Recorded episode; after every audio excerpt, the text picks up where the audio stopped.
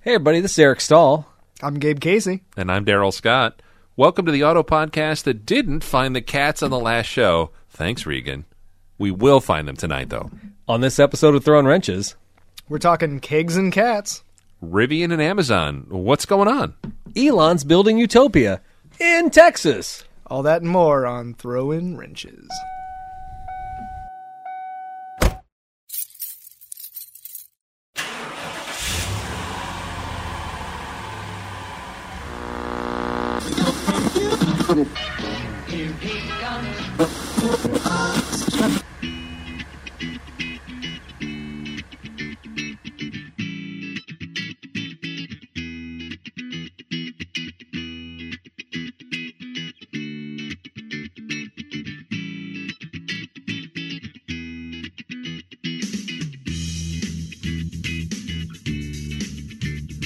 That's what I'm talking about. Yeah, I'm telling you, Gabe's got the funky bass line tonight. Good job, Gabe. Drop that funky beat.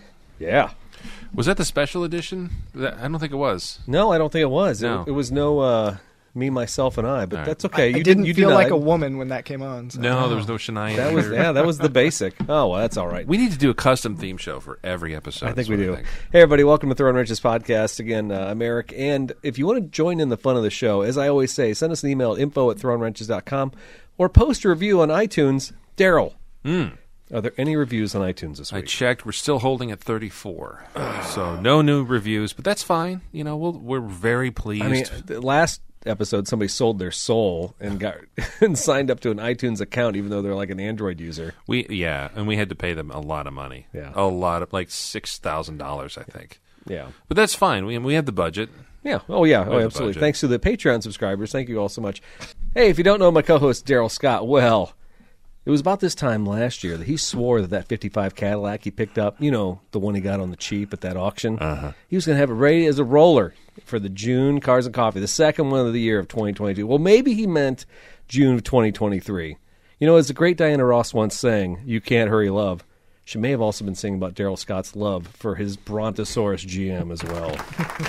That's a good descriptor. Thank you. It's very kind. Brontosaurus. No it could have been problem. Phil Collins. He sang it as well. He did. That cover is terrible, though. No, I like it. Really? Yeah. I bet you like "Dancing in the Streets" by David Bowie. That's one of the worst covers ever. And that- that is so. Oh, and Mick Jagger. It's a little from the Rolling homoerotic Stones. for my taste. Okay. Sorry. Yeah. All right, Just a fine. little, though. Just, just well, a- now that we're done with old guy, old music talk, if you don't know Eric Stahl, he's the one who keeps the local Toyota service department humming like a sewing machine. Mm. Some famous people use sewing machines to create masterpieces each day, so it might be fair to call him the Calvin Klein of Camrys, or the John Vivartos of Venzas, or the Tim Gunn of Toyotas. Whatever you call him, I call him the one, the only, the fashionable Eric Stahl. I haven't been called fashionable since I was a, a teen when I wear my Ocean Pacific wear before it was owned by Walmart. Are those Bugle Boy jeans you're wearing? exactly. I like your armadillo hat. Thank That- you. That's nice. That is cool. Yeah, the Red Dirt Racing Team. That's pretty. Is that a real team? No, it's uh, it's uh, Red Dirt. It's from Halliburton team. No, they're- Red Dirt's some kind of a Southern Illinois or like uh, Mid South thing. I don't know. Picked, like up, it. picked up at a hat shop or a boot shop down in Marion. Thank you. While you were doing the boot scoot and boogie. Yeah. Uh, and for those of you who recognize, you know, one of the other voices on the uh, on the panel here today, well, you might recognize Mr. Gabe Casey. What do y- Gabe and Lou Reed have in common? It could be their love for Honda scooters, but I think they both have an affection for their conies. Lou's was Coney Island. Gabe's is a Coney micro truck from Japan. Maybe he will have that Coney running soon so that it doesn't find himself hitchhiking across the way in the USA or somewhere across Tazewell County. He is Mr.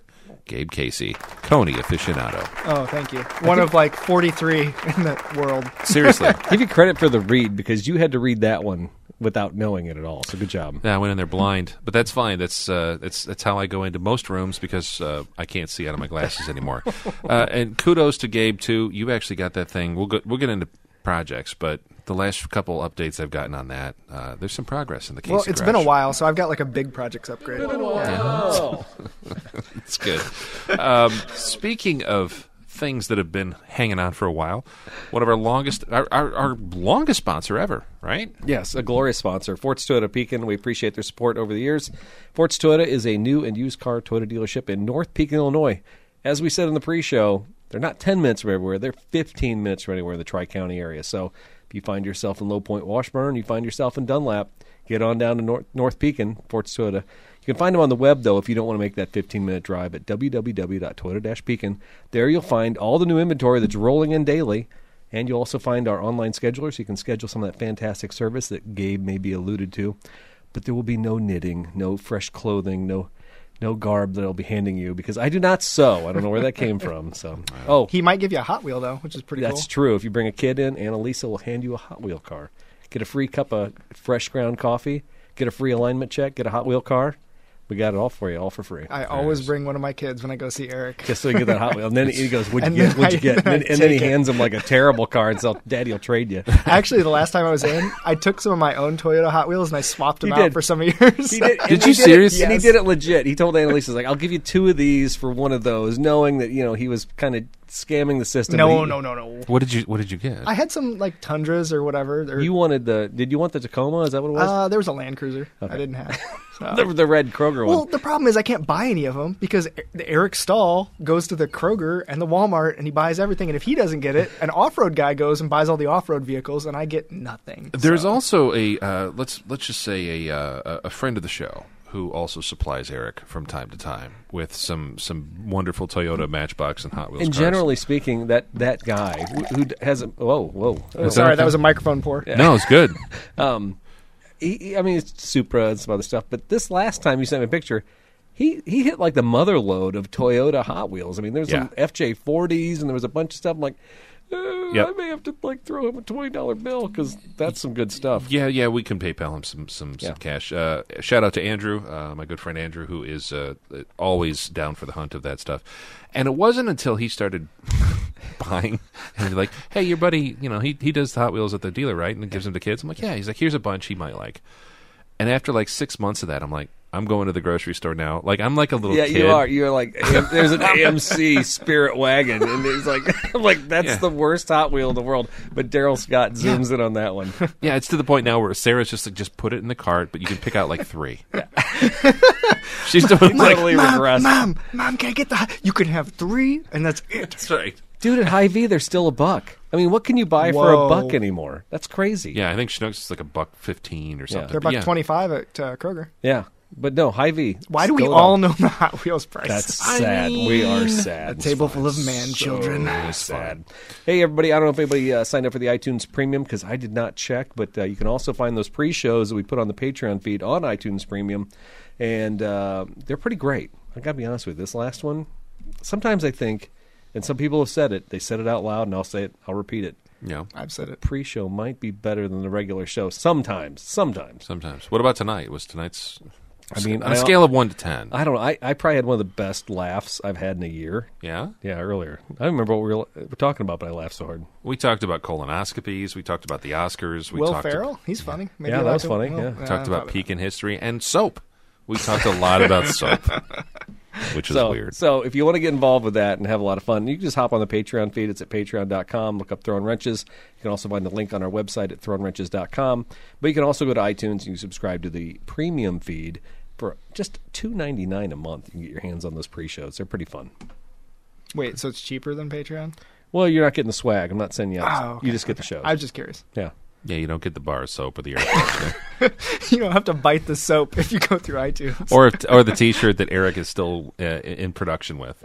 yeah, four episodes of send us your si- sizes, and uh, TBD. I don't, and, Yeah. and honestly, I don't have everybody's sizes. I still don't. that's what's holding him up, people. pretty much. I don't have. I need a spreadsheet with everybody's size, and I don't. And I, I, I know that if I bought like 10 3XLs, I'd probably get rid of all those from what I can tell from everybody. Probably some assumptions on our demographic. I know Don lost a little weight, but uh, As he's, he's he's, looking. definitely a 2XL. So Well, the other thing too, it takes you a long time to macrame those T-shirts. Uh, I know you make those here in the basement. Um, we're not calling it a sweatshop, Tim, are Tim, we, Gabe? Tim, It's Timmy not- hair. No, I back 'cause my it's name out cool. Of, of Timmy hair. It's cool enough. You want sweat in here. It's not a sweatshop. Actually, Right. Gabe was saying if I were to, to hide the cat upstairs, you know, if I were to like tan Uh-huh. and let that hide, we could make sure it's not her, right? You should make a shirt out of that cat. That'd be the best use for that thing.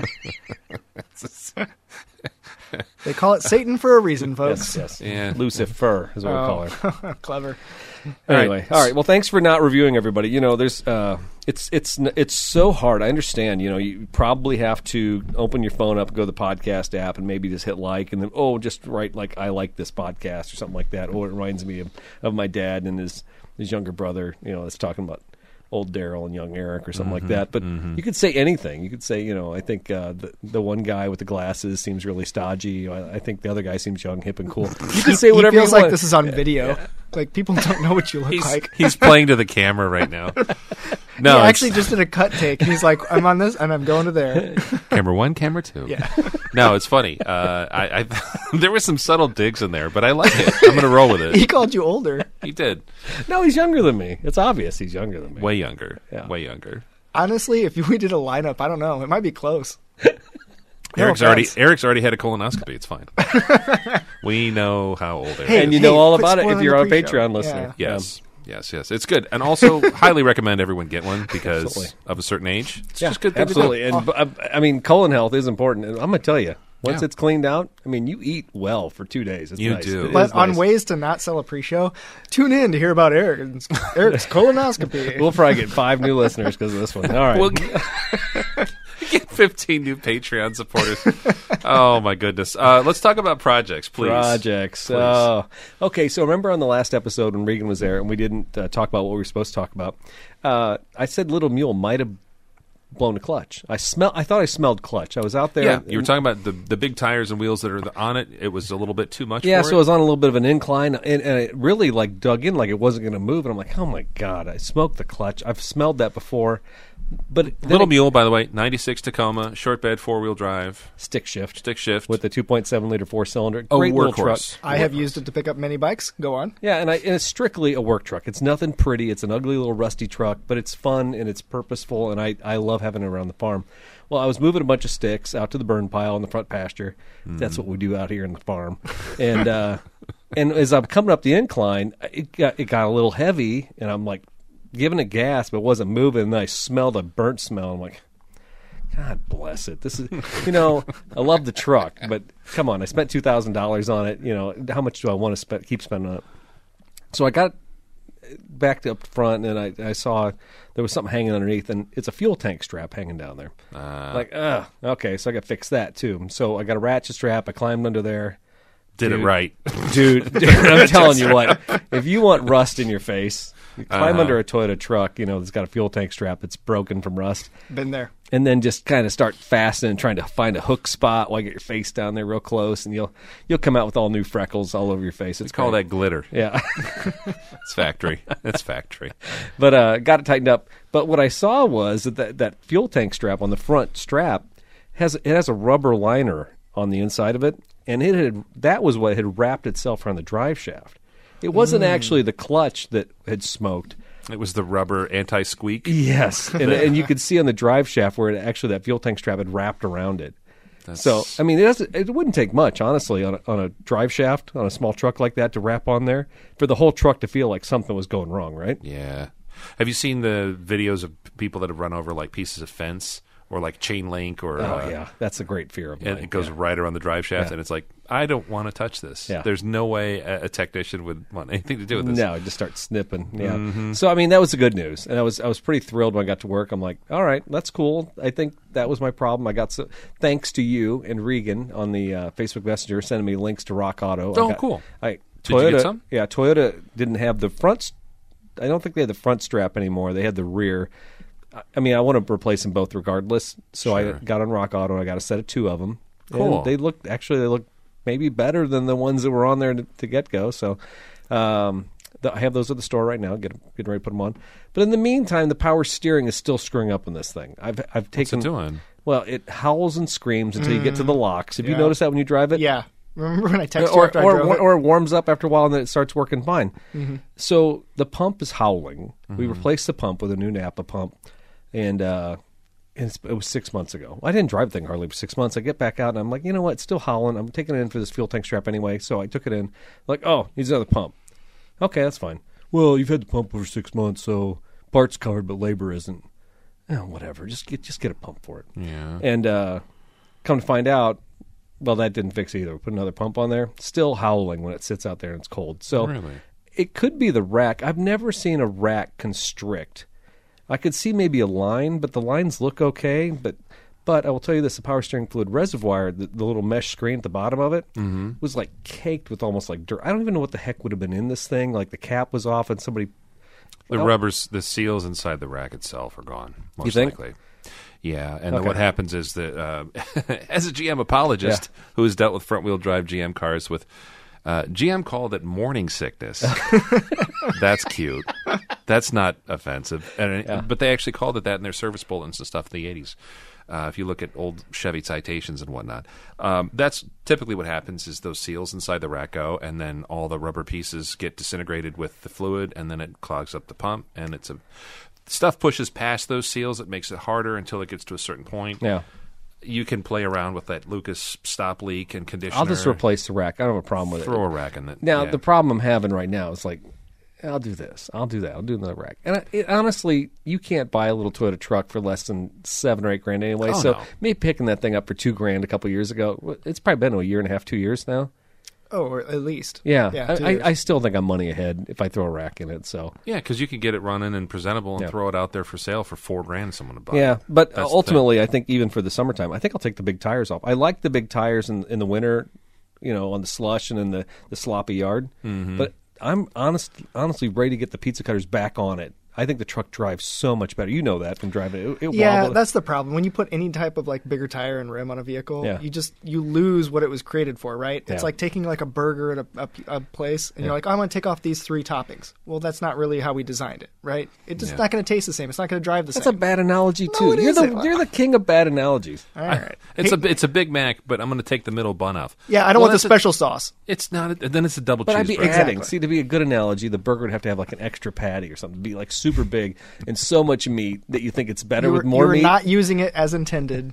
you're not putting the things on it as intended, and so it doesn't meet the original. but I'm specs. over. I'm over adding. You're you know. over engineering it. Yeah, You're yes. throwing more meat and more more, more bread on the Big Mac. Get out of here. All right, I'm done. Maybe I'm hungry. I think you are. I, think, think you so. should. I think You so. should stop by a Burger King. Yeah. So, so that's all that's going on in my world right now. Uh, and in the pre-show, we talked about my debacle with the steer uh, the, the windshield on the Prius I'm driving at the dealership uh, for my for my Memphis travels. That was fun. So, but we won't get into all that. but you don't have to fix it. So, Well, we did like fix it. personally, you don't have to fix it. Well, I mean, You're not going to be out there putting a new windshield in with your own two No, hands. no, Okay. but I, I can tell you this. So, I mean, th- that leads to a whole conversation. It'd almost be worthy of a show talking about auto glass. People have no idea. When I was talking to my daughter at the time about the cost of that auto glass, Yeah. 2022 Prius Prime, th- not that it matters if it's a Prime or not, but between the lane departure, the auto uh, moisture sensor, and I'm trying to think what else is up there. There's like three sensors. That are built into the glass. Yeah. Okay. Yeah, and they're all fastened on there. They all have their own little brackets to hold them in place. Well, the glass, if you go with a non-factor glass, you, you can be assured that those sensors are going to fit properly. The density or the thickness of the glass, you may get errors. I've seen that on a Forerunner replacement last year, which blew my mind. You get We did- errors on the on the mach- on the car yeah, itself. and you're Yeah, like, yeah. Couldn't couldn't see through that non-factor glass, and I'm like, seriously, you know, these companies that are sending out the glass to us can't engineer it properly.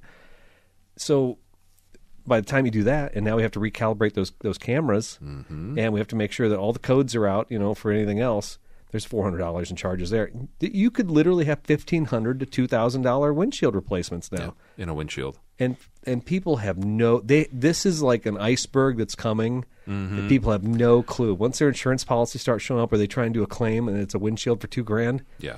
what is that all about i could get it for $150 five years ago Yeah. That's five years ago. you're right you could Also, the, I, I will say this as a, as a habitual person who needs windshield replacements, get glass coverage in your insurance, whatever it costs. and i don't normally do it because i normally could get a glass all, all my old cars from the 90s need a $100 glass i mean seriously i get away with murder but you Weren't buy, those the best times? yeah they were I looked back the other day because we were talking about windshield replacements and stuff like that, and I'm like, oh, I, I went to that Glass America place when I had the Suburban. I had a '94 Suburban, and had and it was a big crack across the field of vision, and it was to the point where like my parents would come down and they'd be like, you really need to get this fixed, and like they they kind of hounded my dad hounded me about it quite a bit, and I'm like, okay, fine.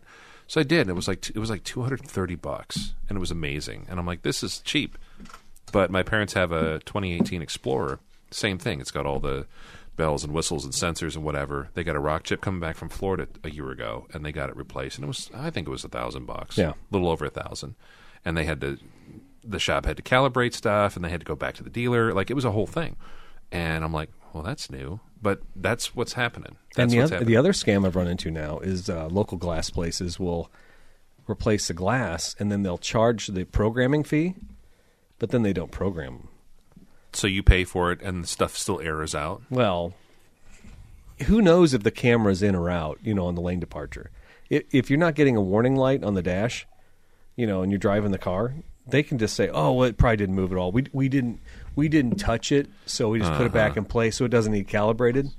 So they're Uh-huh. Interesting. collecting that four hundred dollars and sticking it in their pocket, but there's a liability there if Yeah. something were to happen. You know, so if you're a glass guy who's pocketing that money from the insurance company, and you're not programming those cars.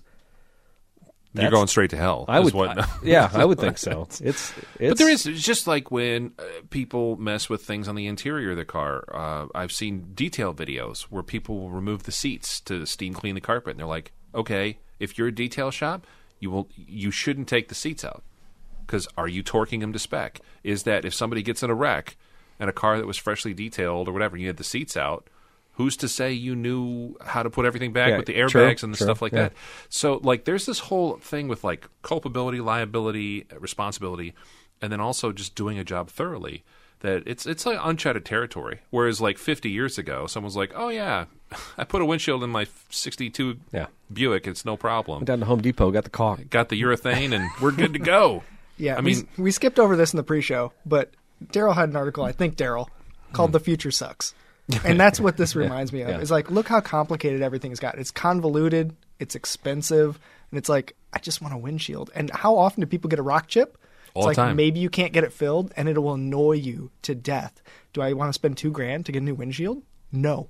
Right, and some level too, depending on how bad the the crack and stuff is, that's a safety hazard in and of itself. Yeah. Because what are the? I mean, your airbags. Thing, I mean, things that work against having a good piece of glass in there. Yeah. At some level, if you've got spider webs and cracks from a, a rock chip three years ago, and you're still driving the thing around, that's not really, you know, as as uh, what do you call it? The integrity is gone on the windshield. Now, So- what about also like the insurability cost of, of like say you had a 15 Forerunner versus a 17 Forerunner, and they, all those features went in there on the 17. If you have any of that stuff on the 15, essentially the same truck, but you would uh, what's the desirability factor one, and then does this affect resale value that you have that more expensive and, and, and all that extra stuff in there? Right. I don't know. There's So what's what's the uh, diesel conditioner people have to put in DPF or DFP or? def. Def. E Def. DEF. So that that's going to be the windshields might be the new def. Yeah, It You're might right. be the new. You're- I want a pre new, you know, new class windshield where Yeah. I can just throw in a piece of glass and not have to worry about it. Yeah, that the, might auto, be a thing. the auto brake. I mean, I do like auto braking in some ways. There's been a couple times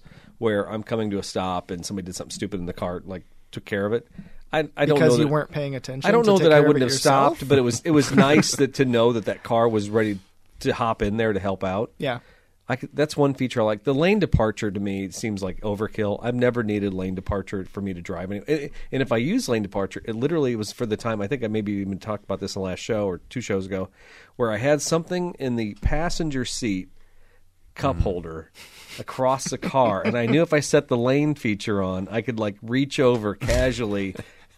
and Get, So this this is the and pick problem. up your folks. bag of combos. so, Yeah. so I mean, yeah, but you're right. This enables me to be distracted or doing something in the car foolish that I wouldn't have been doing normally. But here's the deal: we can all drive cars Yeah. without any of these features. Yes. this is not for us. This is for the newer generation. True. That doesn't get the time behind the seat. That there's more traffic. Everything's more hectic. Life's more fast paced now. Like, it's not for us. We shouldn't have to deal with it. I don't know. The tech that's built in there is I mean, it's just rain sensing wipers. That's because people drive around. but the large- I didn't know to turn on my have wipers been when around- there was those have been rain around for on them. 20 years though. That's a luxury feature that's been on BMWs and stuff since It has. the 90s, right? No, Yeah. it's, that's that's true. Yeah. But now it's ubiquitous. I mean, you could probably find a Nissan Versa with Yes, it in there. You yes. know, so it, it's it's fun to see that. Same with tire pressure sensors; those are Ugh, now a thing, nightmare. and everybody complains about that. The added cost, the added whatever. Oh, I mean, I, I I'm not just spending a thousand bucks on tires. I got to buy TPS rebuild kits and seals and this and that, and they're only good for five years. Yeah. this sucks. yeah, or backup monitors that are on every bumper. You have a beautiful chrome bumper with like four extra drilled holes in it. That's because you can't be trusted to test your tire pressure every three to six months. because You people can't weren't do doing it. it. Yeah. Yeah. Yeah. It's not for us, though, but Brave New World. Good thing we're normal. We're, we're yeah. fine. Oh, oh, we're totally we're normal. totally fine. All right, so that's Let's enough. get on to more projects. that's that's enough. Not about my projects, Daryl. What's going on up in the auto mall? Oh, I'm sorry, the Yeah. Scott Auto Museum of North Peoria. Uh, thank you, thank you. Uh, not quite an LLC yet, but uh, or I'll get it filed. Gosh, get Thank off you. my back. Appreciate that. Um, no, just planning for spring. Um, it's hard to believe it's already we're into March. We're into mid March at this point, and starting to see some of the schedules for summer shows and things. Dick's List. Yeah, Dick's List is our local one, and then How about the nudist show? You going to that one? no, no, a lot of car enthusiasts What? have noticed that it's been making the rounds on social media. There's a there's a naked car show up in Wisconsin, The and cars aren't naked. Like, you got to strip the paint? Yeah. No, you have to get, you have to go to the uh, clubhouse and get your, your pass and strip your clothes off and then pull up and park your car. It's, Can you um, sit in your car and just be naked, or do you have to be maybe out in a, on a? you're asking me like like I've been there. Well, you knew about it. It's a okay, thing. I knew about here's. Oh my gosh, I have to explain. Sorry to interrupt your project. Only no, it's fine. The only reason I know about it is when I was a kid. this sounds even worse. yeah, you used Nowhere to used go from really here. want- I talked Dad into it every year. He wouldn't go. No, we had a guy in the neighborhood I grew up in who collected Edsels, and this is going to probably out him because there's only like a handful of people that really collect These Edsels. are the people in the neighborhood. he was a cool guy, eccentric. He used to have a car show in his in his uh, house, and like everybody would come over, big barbecue. It was great. Also it was nudist. no, it was clothed. it was clothed. It's a family show, um, and I'll keep it PG here. But um, he was an eccentric guy. Him and his wife, super cool, right? I'm in college. Sarah, my now wife, then girlfriend, we were sitting in my dorm room after dinner one night watching The Daily Show with Craig Kilborn. Oh, I love Craig. Do you Kilborn. remember that? Yes, this he is was how the best. old. Yeah. This is this is this is probably like 97, 98, something like whenever it was.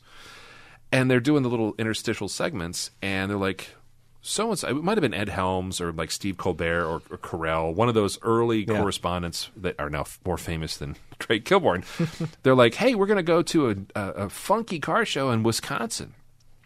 And they go up there, and it's this nudist car show that's been going on for like 25 years or something like that. And they're going through and they're interviewing people and whatever. And I, I see this dude's car, and I'm like, that's that's my parents' neighbor. I'm not going to say his name, but I'm like, that's him. And they show the car, and then they interview him, and he's standing. You know, they shoot him from the waist up, but he's definitely very hairy and very naked. And uh, I just remember looking at my, my girlfriend at the time, like, I know that guy. She's like, How do you know him? Do you Car go to show. this weird Car car show? What's going on? Long story short, that was weird. He's cool, I guess. But anyways, that show is still in its like 25th year or whatever, and they've been promoting it on a sponsored ad on Facebook. It's everywhere, and it's Yeah. been the Central Illinois car enthusiast group. It's been in some of my classic car groups. Everybody's sharing it, and they're like, "Look at this! Look at this!" And I'm like, "I bet you that dude's still going to that show." But, like, who does that draw? I don't because again, I went to that IVAC meeting a couple times, Yeah. and I am the youngest member. Yeah. and then like car, you know, a lot of car people, a little older, a Little different. Little- Yeah, yeah, This yeah. is it's not going to like be the JDM imports going to the nudist car show. It's going to be the guy with the old rolls, pretty the old Yeah. Rolls, Lots the of vehicle, that- lots the Rolls of- Royce. and the Lots of leather. vets, the lots of leather is vets. going to be wrinkly in that old rolls. yeah, I think so. Wow. I think I think I I think think it's upholster guys here. I need a little tuck, a little pull. It's Yeah. not a show I plan on Rub going some to. cream on it. But if you guys, you know, I'll tell you, if your schedule's free and you want to go, I think it's in August, so you can check that out if you want. you never know. I might be free. Throne wrenches road trip. My schedule freed up. Uh, no, so I'm planning for spring, not that show. Um, the one thing I did do this year is I did not uh, plan and put battery tenders on any of my cars. You get cold too fast for you, or what? I just, I'm stupid. I forgot. I've got like four of them. I've, I've done it before. I, one year I was really diligent. Everything out there, even my my quad had one. on Yeah, it. yeah. And I don't think this year I did anything. like your mowers and stuff. exactly. So like, how bad is that? Because I don't normally do that. It's not horrible. And I, I try to keep it so that the, I try to keep batteries topped off so that I don't have to go through it. And I actually get a fair amount of life out of my battery. Um, in, in everything I have, just I try to be good about it. But I I just forgot to hook it up, and I had a weird thing with the Solera convertible where it didn't want to start, and I'm like, this thing's got a it's like a two year old battery. There's nothing or three at this point, I guess. Um, but the last time I got in the thing, it has a six disc in dash changer oh yeah. and Part the magazine, or you keep feeding it. you keep feeding it. Well, I'm gonna tell you this: never keep Okay. Just get them all out now. That's what. So so I came in there. There were like Those are gone. there were like three discs. It like spatted out all over the, the console and By the floor. Celine Dion. My brother in law drove the car when he was here, and he's like, "Yeah, when I started it up, it was like clicking and making weird noises and trying to spit out these CDs." And I'm looking at it, and I'm I'm thinking it just didn't like my Ben Folds Five. It didn't like. I think I had that some, can't be true. had some Madonna in it. I don't know. Uh, th- It just it didn't like my music Like a prayer. choice. Young Yes. Gravy. So I did. I, I don't know. So I'm like, well, I'm going to put a battery tender on this, but also maybe just not use the CD changer. Um, but it, remember how cool CD changers were? Like you had a, C, a six or Yeah. ten disc CD changer. You were like, oh, you're Tree Hugger has a three disc changer, which is the most. Not a real thing. no, it's ridiculous. you get bored real quickly Yeah, with three yeah. discs. I had an in trunk six disc changer in my Audi TT when I was 20, 21. Baller stuff. My Hilarious. Benz, I had like this. I think I had the ten disc changer. And you too. never change it. You can't change. You like, you're, no. what six CDs do I want to listen to for the rest of my life? Oh, so I'll I stick 'em in I my took car. it to a different level. I had different. I had four cartridges for mine. Oh, so you I, preload 'em and so- swap 'em? Yes, yes. I got there. Well, this this ride feels like this cartridge right Ooh. here. Yeah, That's a lot of CDs this for one's one got, ride. This one's got a lot of U two in it. You know, Kenny Loggins. No, I'm kidding. You, you listen to good stuff for the most part. So for the most part. hey, hey, hey! We do not badmouth Kenny Loggins in this podcast. no, okay, all right. danger zone. Danger zone. No, all right. So that's all I got. I need to put brakes on the Solera and some other stuff, but uh, other than that, not too much. What is going on in the Gabe Casey garage these So wait, days? your your project update was you didn't put battery tenders on? no, that was it. I, it's been cold, yo. Like I'm Dude, just th- curious. This spring has been unrelenting. But we also had a It couple is. days that were amazing. nah, one or yeah, I was two. working or like had other. Oh stupid stuff. yeah, working sucks, doesn't it? Well, I mean, it helps. I but was joking because I don't work very We, much. need, we, need sugar, we all need sugar mamas That's the like Rachel. for real. Could she adopt us? Nope. We're full up. Sorry. Because you know what? We had a spare bedroom, turned it into a Lego room. Because you know what? Two kids. Yeah, you really did. Yeah. Two kids or three? Two kids. Okay, just checking. Two and a half. Oh, am I a kid? Get it? Count. yeah. Yeah, I, I get it. I get it. But Legos are not part of your projects. You have, or are they? If they're technics, I mean, they might count. They were. I did a McLaren Technic, and that thing took me like three or four times as long as like a regular Lego. for real, there's Yeah. a McLaren. well, you have to savor Yeah. it when it costs $120. No, I that was part of my discount Lego buy from a shady dude in Bloomington. We're not going to get into the whole story. I thought I was going to get robbed. I met him at the police station. Dude pulls up in a, a Tesla Model S. what? and then just unloads like 25 Lego sets. I paid $400 for 25 new in-box Lego sets, and I got the McLaren as one of them. So Wow. shadyfacebookdeals.com. no, nothing just wrong kidding. with that. Wow. Uh, Oh, I like it. no, no. The garage, the garage has been good. So I've been ex- inspired by the spring, and I've been like, "Oh, Daryl, I'm gonna get out there. I'm gonna work on stuff." And then like, Yeah. you get like one or two nice days, and you work hard, and then you're like, eh, "I can't do anything." So I've got the new Coney, and by new I mean 1966. It had an auxiliary fuel tank in the bed. I took that out. I'm not gonna run that anymore. So then I had to get the original fuel tank off. So I had to take like an old receiver hitch in the back off with bolts. So the auxiliary did it have a pump, or what was the story in that? no, I think it was gravity. Okay. Yeah, it looked like gravity. I forgot about that. I was in the bed, just Mm-hmm. chilling in the bed with like a ratchet strap. Oh, was it on Yeah. top? Oh, so it, was, Derek it was style. on top of this. It was like a Steve Brown low tech version up top on. Yeah, okay, yeah, I was gravity. actually in the bed. Yeah. Okay. So I dropped that, and then I dropped the original fuel tank, which looks like it's in good shape. Like there's no giant holes or rust spots or anything. So I've got to get that cleaned out and stuff. Uh, but it's just sitting in my garage. Um, the big news was I got the new tires on it. They found tubes. They put forklift tubes in these tires. Nice. And what size? It's a goofy size. It's like, It's like s- it's like an 18 something something 10 8. I they're don't like know. ten inch wide. They're fat. They're Yeah. they look like a golf cart but bigger. You didn't get like some awesome like lifted golf cart tire or something for it, you know? I some mean, they're a knobbies? little meatier than the Yeah. ones that were on there before. But They look I- nice. I move think- over bacon. Uh, No. I think they are like uh, trailer or golf cart tires, but then I couldn't find tubes for them. And I talked to that one dude at the the tractor show back in the day, and he and I, I emailed with him a little, but he just didn't seem that interested after I emailed him. And they're out, they're a ways off, so Yeah. I went down to the East Peoria Tire and Vulcanizing, and they were they've been awesome. They're like my go to now. I'm like tire stuff. I'm not going to do that. Just running down to them. Nice. They're they one on one sixteen there. Yep. So they got that sorted, and then like I was like, "Hey, can you take off some two-piece rim tires?" Because I could not get the Chrysler tires off.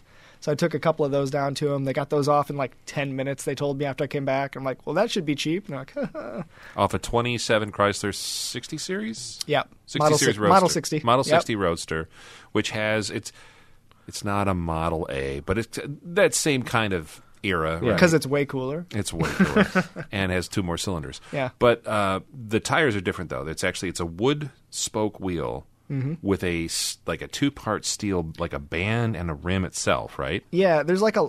I went through so many forum posts and everything else because I'm like, how dangerous are these? People are like, we won't air those up. They're they're split rims and this and that. And on the Model A's, you have to like have a special tool to like pull them in to get the second piece off, and there's like tension there, right? But on this one, you just hammer it in and out and like pry it in and out. So I don't think there's like this tension. So I call it a two piece rim. I don't think it's dangerous, but whatever.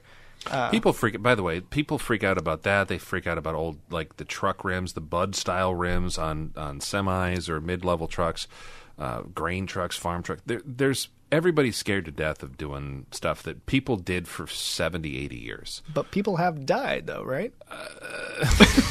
Well, I doubt from a, a ring tire like yours or something like that. Not necessarily from mine, but from Right. the split rims or the There's been yes, there's been stuff. A lot of times it's either I hate to say overinflation or careless stuff, or Yeah. just kind of like the shade tree. Like I'm just going to pump it up and then they blow it up. Like if Uh-huh. people knew what they were doing and they were safe about it, everything would always be fine. They do have cages. A lot of those places, the, Yes. the good tire shops that'll do, especially fleet maintenance and, and big trucks, they'll have a safety cage for.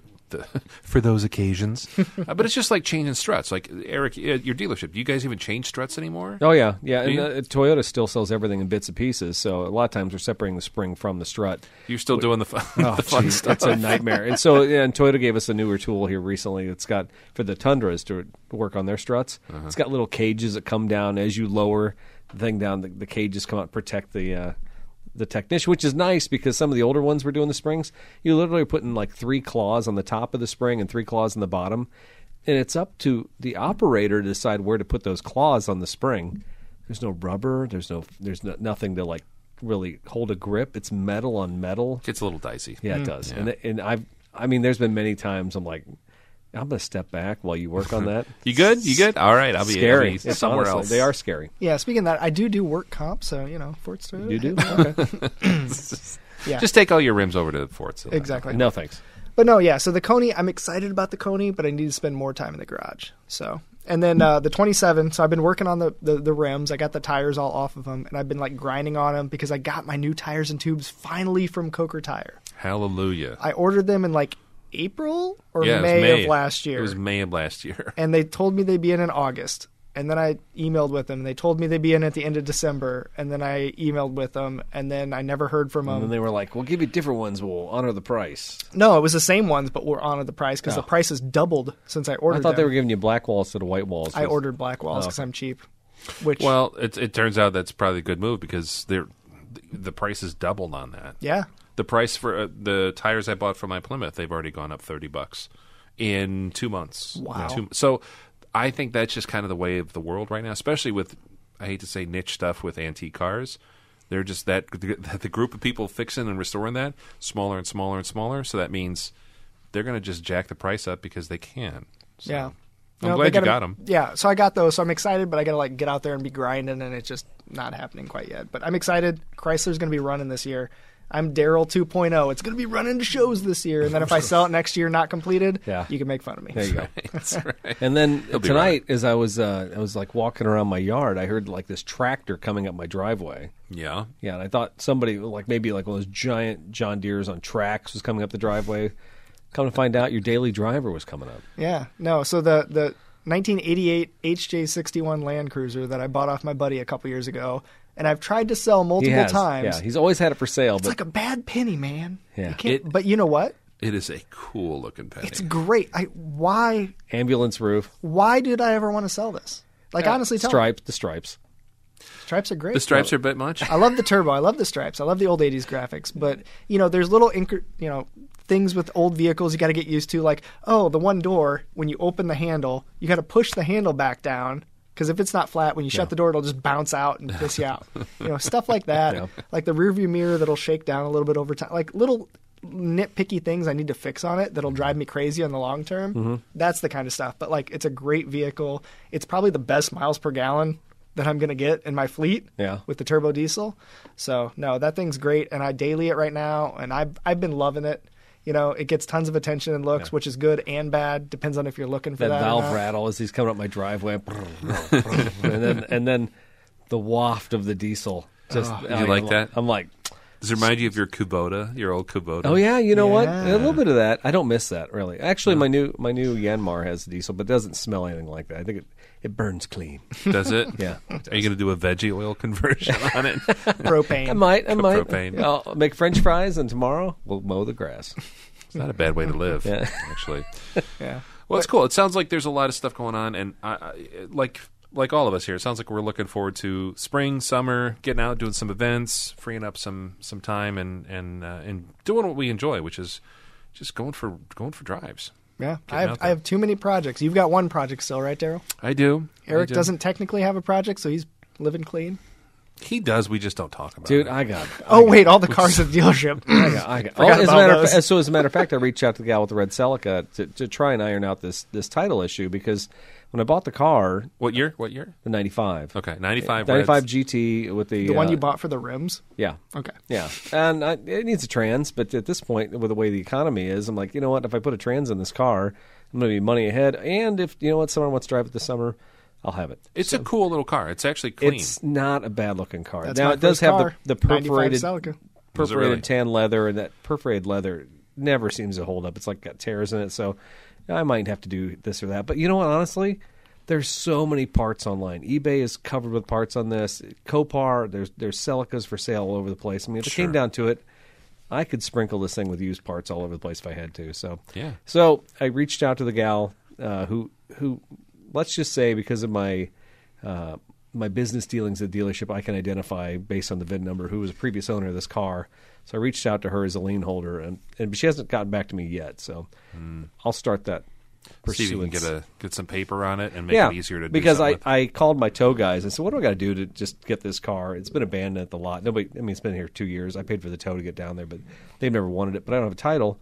And they said, "By the time you go through everything, it takes time." I'm like, "I got time." I'm Mm-hmm. Like, but it also takes a lot of headache. I'm like, you know what? If I can just reach out to this gal, it'd probably be easier just to get it handled that way. So that's that's the direction I'm going to go first. Good. Otherwise, you got to do the bonded title thing, or c do you have different And who tools ca- at your and he said- disposal? and he with- said it'll be salvage. I'm like, I don't care if it's salvage. No, nobody who drives that car, who, who buys that car, cares that a '95 Celica has been salvage title. So I wouldn't think Well, so. what you can do is you could file for like a storage lien, and you got to file that with the county, and then you could pursue a lawsuit to yeah. claim it. And then but you could do a I sheriff's sale. technically had an Yeah. arrangement that I towed the car from Meineke when I bought it from her. But it was during COVID. Yeah. And the young lady didn't have the title. And then text drop off your iPhone it for six months. Oh. I lost Really? track. of- yeah, they have a feature in there now that if you don't continue a conversation, it's gone after six months. Well, that's another reason to you know That's a feature. not have an Well, Apple device, but you know, that's just me. yeah, it's whatever. fine. It's fine.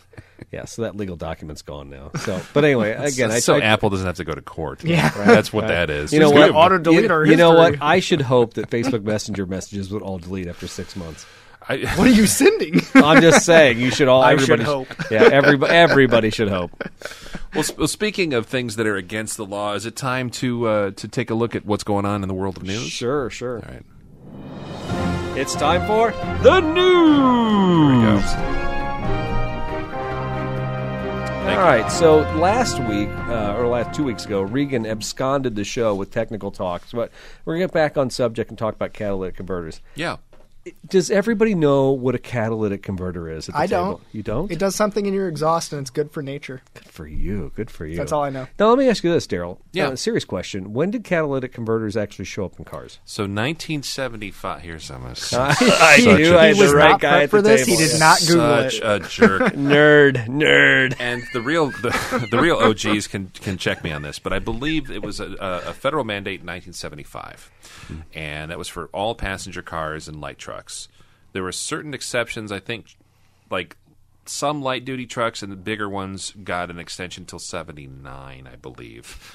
Uh, because and I only say that because I've had two I've had a 76 and a 77 I'm sorry 78 uh, pickup that were farm trucks that were purchased new by members of my wife's family, and they both had non-catalyst stickers on the uh, valve covers, and they never had a catalytic converter fitted on them. I've also had other cars and trucks from that time period up north, where I grew up in the Chicago suburbs, and they actually had full catalytic converters on them from from the get go. But 75 was federal for all cars, and it actually was kind of a, a weird thing. My dad remembers being a, uh, uh, a high school driver's ed teacher at that time, and GM put a big, big push behind cleaning the environment and blah blah blah, and selling all of that technology to people who are teaching younger drivers about all the good things the auto industry was doing Ah. in conjunction with Very the federal nice. government to make the world a cleaner place. Very So, nice. there All right. you Well, go. thank you for that. So, uh, like I said, we were going to talk a lot about catalytic converters in the show. We got a couple news articles, but uh, we're going to we'll start them off right here with catalytic converter thefts are on the rise across the country, and Russia, Russia of all countries, can make it worse. Uh, this comes from Business Insider again, that news agency that I have no idea who they're working for. There's been a stark rise in catalytic converter thefts across the country since 2019, and there's a chance Russia could make it worse. Each of the metals has faced a supply, nish- supply chain issue since the pandemic occurred, but Russia may limit imports of palladium, according to the Times. As of March of 2022, Russia is responsible for exporting approximately 40% of the world's palladium, the Times reported, citing Moody Analytics. Hmm, more Russia news. You can't beat that, right? What can't they ruin? The, uh, the government or Russia? Probably Russia. Yeah. I didn't realize 40% of the world's palladium came from there. I guess I didn't realize palladium was that big of a deal. I always thought it was the plat. It was platinum, palladium, what titanium? What, what all There's the- like four or five heavy metals in that, in, in, in, the, in that honeycomb Yeah, mesh yeah, yeah. inside the converter. And it has to do, I'm not a science person, uh, but I believe in it, but uh, I- the world's not flat. But it, it has to do with uh, temperatures and how basically ex- hot exhaust gases and whatever makeup of that metal, those Mm-hmm. precious metals in there, basically it, it's like a little arc furnace where it gets hot enough to where it burns off unburned fuel. It looks like a ceramic, basically. Yeah. Well, yeah when you're looking at it, uh, a honeycomb from it. Have you ever seen one cut open? No, I've never cut open a catal- catalytic converter Well, you- under a car two you've- months ago. You've missed out on some future lung cancer. That would be that would be a federal offense, Eric. However, But anyway, yeah, it's uh, it literally looks like a ceramic that's in there. It's crazy. It is weird. And so when you when you hear about precious metals and heavy metals and stuff like that being there, you're like, well, it just looks like porcelain. You don't you don't think about anything else being in there. and the dollar value too. When you see what some of these are bringing at a scrapyard, um, they're I mean hundreds of dollars. You're like, there can't be that much in there. It is. It's like gold or like silver or anything else, um, or platinum, where there is a fair amount of that. A- And and over time, uh, the values of those things are going up, and that's why we're seeing people do what they're doing, which is catalytic converter thefts across the country. Seems more prevalent in some areas than others. Yeah. Um, I'll hop down here. I'm going to go. Yeah. so there's a couple articles, and, and maybe we can go back to this Bra- Brazilian mine thing for GM and stuff like that. But uh, Japan today had an article. A couple of developments surfaced this week after the National Automotive Dealer Association wrapped up their NADA show 2023. First, NADA welcomed the reintroduction of the prevention preventing auto recycling theft.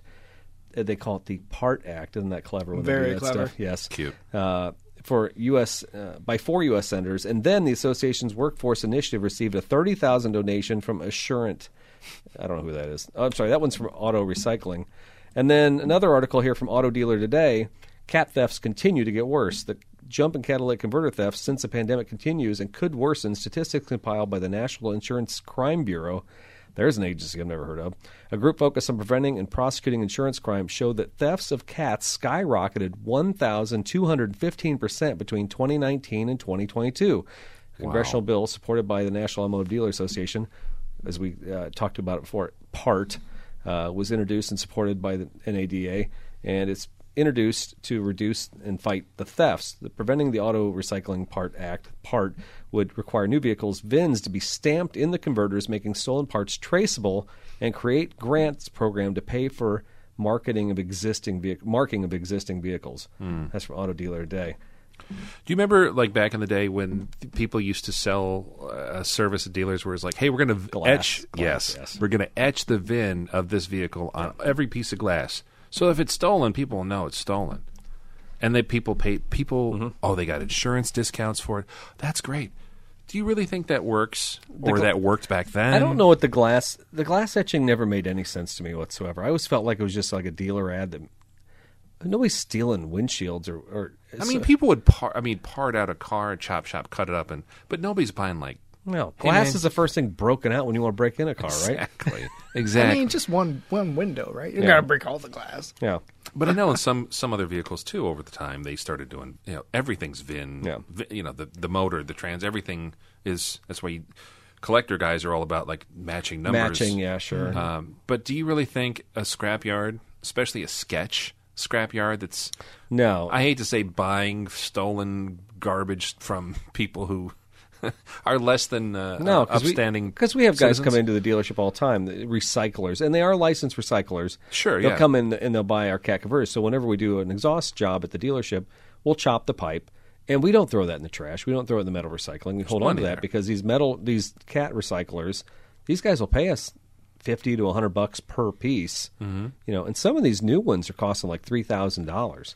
It's insane. I know on the tundras, uh, the tundra forum I'm on. There's it seems like Florida and Texas. Anybody that owns Yeah. a truck and especially a lifted truck where you don't have to jack it up, you can just crawl under there with a sawzall. Oh, at Very night. easy, sure. Um, they're they're looking 1200, 1200 to fifteen hundred a piece to get cats put back on, and the insurance company. That's the other thing. The, the downside is so the victims of all this this surge. What was it? Uh, t- One 1,200 thousand two hundred percent. twelve hundred percent. Um, The victims of catalytic converter thefts across the country. The the downside to that is the insurance company says, "Hey, you can put some aftermarket crap on your car, and not like a factory." If if I had a twenty twenty one Tundra and somebody cut off my stuff, I'd be pretty upset if they're like, "Yeah, just go ahead and put some, you know." eBay stuff on Yeah. there and whatever. Uh, i- is there a difference? Is a detriment if if you go with an aftermarket catalytic converter versus a stock one? Well, I think it's just like uh, in the, was it the pre-show we talked about the glass, the auto glass, or was Yeah. it? Yeah, you don't know. You know, it's a big question Yeah, will mark. the longevity be there if you do a non-factory? I mean, sometimes we argue just like when you go to Kroger and you get the Kroger brand, it's the same stuff made in the same factory. Right. Maybe that catalytic converter is built to the same factory as you know as the factory part. Not likely if it's an import. You know, a Toyota catalytic converter is probably not uh, made in the United States. So It's like the Malta Mio cereal. cereal. Like exactly, I got the, the bag cereal. It's a better deal. Are these golden grams? No, they're they're honey grams. Yeah. They're, they're just as good. Honey, honey, honey squares. Yeah, My you- parents used to hide generic cereal in real cereal No, boxes. they didn't. And trick. I'm serious. I mean, and buy, like, trick one. me, and it was terrible. Deborah will and I hear used to be about like, this. oh, the frosted flakes don't taste very good today. I don't like them as much. yeah. Literally, I thought we got bad bags.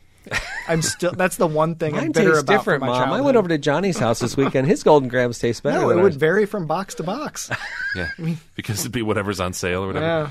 Do you remember the fa- there's a Family Guy bit like that where it's like if you like Frosted Flakes, you'll like uh, fr- and Tony the Tiger, you'll like these f- whatever cereal flakes and Terry the Tiger and the, the Terry the They're Tiger. okay. They're food. I don't know why that just popped into my mind. Now- but no, it's it's the same thing though. Like so, if you have uh, if you're a victim of that theft, not only does it screw with your insurance rates, it also you have to deal with a car that's being down. There's also supply chain issues Mm-hmm. because of shortages and how expensive this stuff is.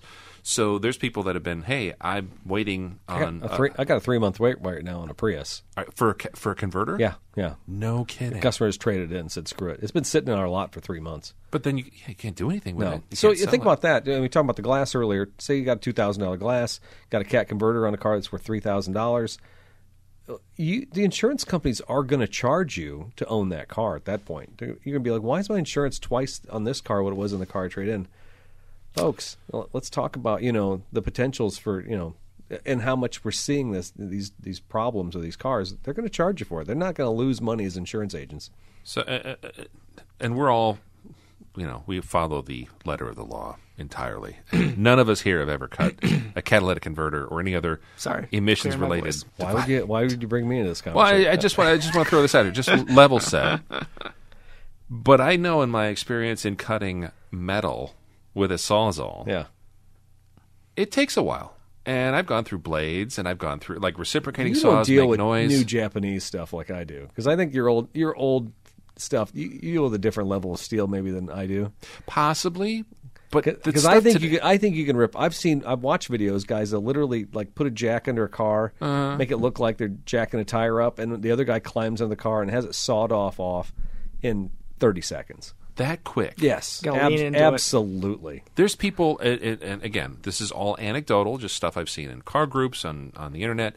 There's people that have said, "Yeah, they cut stuff off my work van in my driveway, and I heard nothing." Yeah, you know, and I'm thinking to myself, I remember cutting off the cutting off exhaust on my 78 F150 and my it was like 2 hours. It was like, you know, and my dad's like the lights dimming. What's going on out there? Well, but you don't do 10 of 'em a night either, you know, No, no. in the dark. I want to know who's making the saw blades that can make that. I got them this- on Amazon because we cut frames up. I used to torch frames. I'd have the guy sit out there with a torch and just chop them up, and we do the recalls on the frames. Yeah. you can get awesome metal blades for your sawzall. Yeah. they'll rip through steel like you can't believe. Give me some links later. Anyways, I'm not stealing. Yeah. Yeah, not stealing. Yeah, converters. whatever. He's not right now because he's terrible at it. but after these, but he's working on it. He's Hints and working on it. tips. Yeah. So there was a narrative that I'd kind of set up when uh, we were talking about the Regan show here, and and part of it was I wanted to allude back to the keg laws. Daryl and I, some people may know this. We have been a bit of a beer geek, you know, in, in our veins over the years. So I don't know what you're talking yeah, about. yeah. and So then their livers. but uh, the keg law was a huge deal. There was a time when bars d- didn't want to set their kegs out behind the bar because every Yahoo with a, a box truck would come by and they'd steal the kegs. Next thing you know, they'd chop them up, take them to the recycle yard, and the recycle yard had no conscience whatsoever. They would take the steel and they just they'd weigh it and they would and they'd be done. Were they steel back then? Stainless usually, right? Yeah, stainless. yeah. So, uh, and this, and so what I did is I pulled up an article from 2015. Uh, it was all about magazine. Never even heard of that one. California cake thieves, you're on watch. California Governor Jerry Brown, remember that guy? He signed a bill sponsored by the California Craft Brewers Association that makes it illegal to obliterate, mutilate, or mark out a manufacturer's name on a metal keg.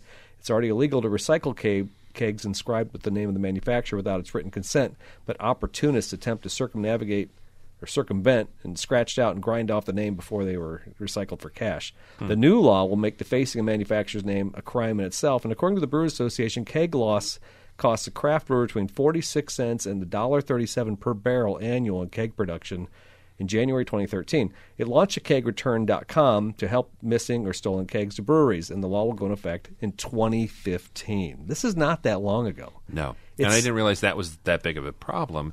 But if you look, there's a lot of that cyclical too, with like the cost of scrap, the Yes. price, the price of you people would. But it's opportunists too. They remember they just sit out. I mean, it's just like milk crates. So as a kid, we'd steal milk crates from behind the you know the grocery store. You would. Yeah, because I'd have to have a place to put my TV when I was in college, right? You know, I need furniture. thank God for you know the dairy. Good thing plastic has never been good to For recycle. prairie, prairie farms, prairie farms like made my place look livable until I married my wife. yeah, plastic just goes into the ocean, Gabe. We all know that. yeah, it floats. If- That's terrible. It's interesting though because the- the other thing you see the rise and fall of copper thefts Like, when people Yes, would be breaking yes. in and stealing stuff out of new construction or like electrical substations. Mm-hmm. Like Has that those- fallen? I think so. I think copper I- i- i- it fluctuates with the market. There's times where it's just not worth it, and then other times where it's, yeah, I'm going to go ahead and risk whatever breaking the law and getting caught. It's it is scary though, the, and the onus can't always just be on the scrap yards because the scrap yard, if you had to ask everybody and have everyone fill out ten logs and you know Do you, do you ever take scrap in? I do. Uh, I've taken aluminum siding, uh, storm windows. Go down to down to Bear on Adams. Uh, I've gone to Bear. I actually like the other one, the uh, A Miller. Um, You just like nails in your tires. So you're like, that's a whole other thing. But yes, Yes. yes. um, I had a 46 Willys CJ2A Jeep chassis that I, I cut up and, and took there, and you know made a little bit, uh, not much, but I'm- it's I like it because it keeps a lot of the stuff out of the landfill. Sure. you make a little bit of money, and somehow I'm thinking like I'm going to melt this down, and it's going to become something useful, like maybe a car part. Uh, or a fridge or something. In reality, it's probably just being turned Ashtray. into an Mm-hmm. ashtray or something. In Thailand, there's no ashtrays here in the United Yeah. States, Yeah. You know what's amazing is I've taken Eric's Tundra to a scrapyard. and not lost a tire. Did you get? no, miraculously. you need tires? The reason I ask if you'd scrapped is because now in the last couple of years, when you go to like Bear, they take your driver's license and they scan, you know, they, they document what you brought in yeah. and then they pay you the cash through the little automated teller and all that stuff. It's not like it used to be like with Miller, you'd walk in there, here's some cash, here's a little yellow slip, go get your money and get out of here. Yeah, they didn't really care. No. I think that's still. They might be a little loosey goosey still there. Bears a little more, um, On the up and up. a little bit, but still the the onus can't just be on the single business owner. I mean, I know there's state laws. There's Mm-hmm. at the same, you have to stop it where. I don't know. This gets into the whole chicken and egg thing. Sure. But like you have to stop it at the at the at the ground level where if somebody's seeing a guy or hearing a guy you know, cutting stuff off off the bottom of your truck. Mm-hmm.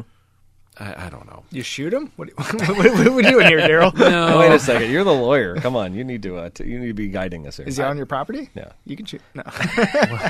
There, I mean, That was ne- not legal advice. We're not. There's no client attorney okay. relationship. All right. All right. how about working on something? Do people come in with cat shields on vehicles? Have you And so seen that? that's the, been the thing right now. I've, I've uh, recommended them. We put them on all of our cars, our loaner cars. Do you? Especially the hybrids. Hybrids have, uh, if you're a partial zero emissions vehicle like a hybrid, you have a much more dense cat and it's longer. It's it's a bigger item, and it's that three thousand dollar part I was talking about earlier. Wow, So a okay. cat shield, it's, and that's a company we sell through Toyota for three hundred bucks.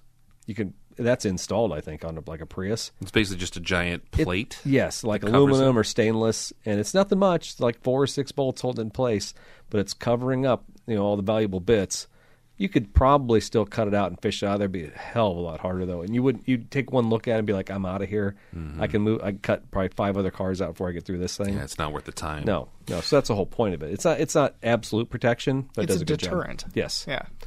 But for three hundred bucks, I mean, and I would have to think you get an insurance discount at that point, right?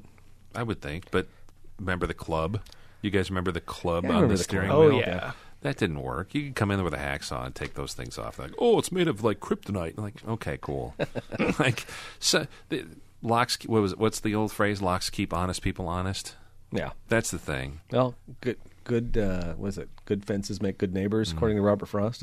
Yeah. uh, last article I'm going to just throw out here on this uh, Portland, Oregon. This uh, just came out last year. A new law aimed at stopping catalytic converter thefts went into effect in Oregon in 2022. The state bill 803 stops the spike in catalytic converter theft by limiting the metal recycling companies that can buy them. Creating a barrier for people selling on the black market. These approved buyers are only allowed to take legitimately acquired catalytic converters, and they can keep the make, model, and VIN of these license number of each, and uh, to redeem their value. According to the Molt Multnomah, I guess that's Multnomah. A, tr- Multnomah. That sounds good to me. County District Attorney's Office. This stops those unscrupulous commercial vendors willing to buy stolen catalytic converters from making any profits. Beer kegs are made up of valuable metal, yet there was an epidemic of beer keg theft. There is no epidemic.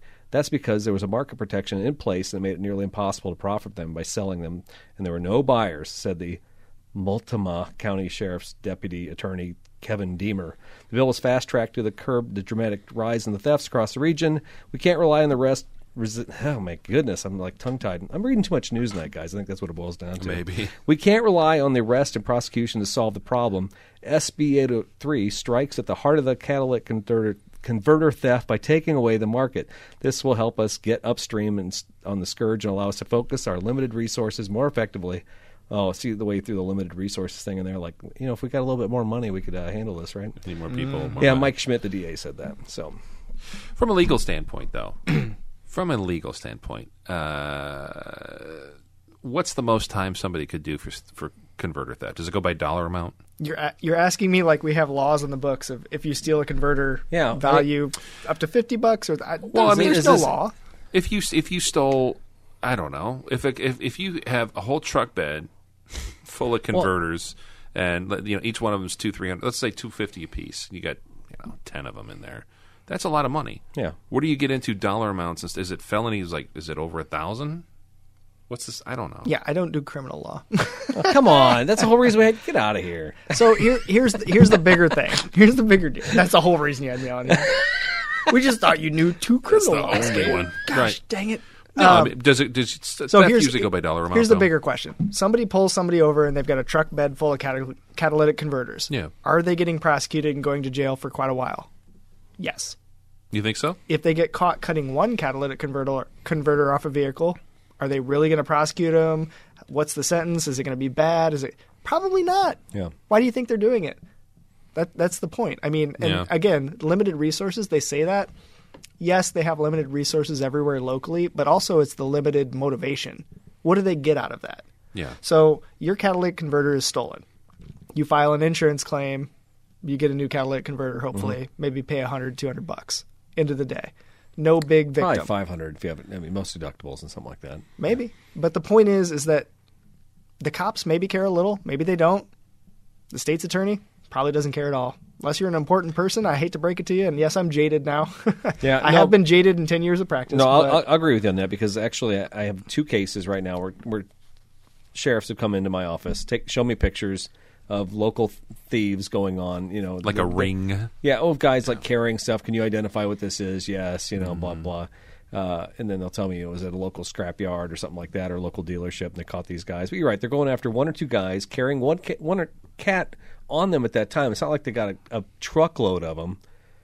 And at that point, even if you have a truckload, how would you identify where they all came from? It would be near impossible. Unless you have them VIN etched or whatever. Yeah, Like, and can yeah. you can you get them back and just put them back in the vehicle? No. no. So there's no restitution for the victim. So what's the motivation like for the police officers and the you know the attorneys to actually go after it? Probably pretty low. the variable here though that that is I think a little bit different is that it is a federal crime. It's a federal. I think it's a federal Oh, felony. the feds aren't tamper going to with mess with all emissions. this. Well, w- th- but that's that's my, my my question with that is they're happy in in some places to go after polluters or Yeah. you know the, anybody over some s- environmental protection act stuff like that.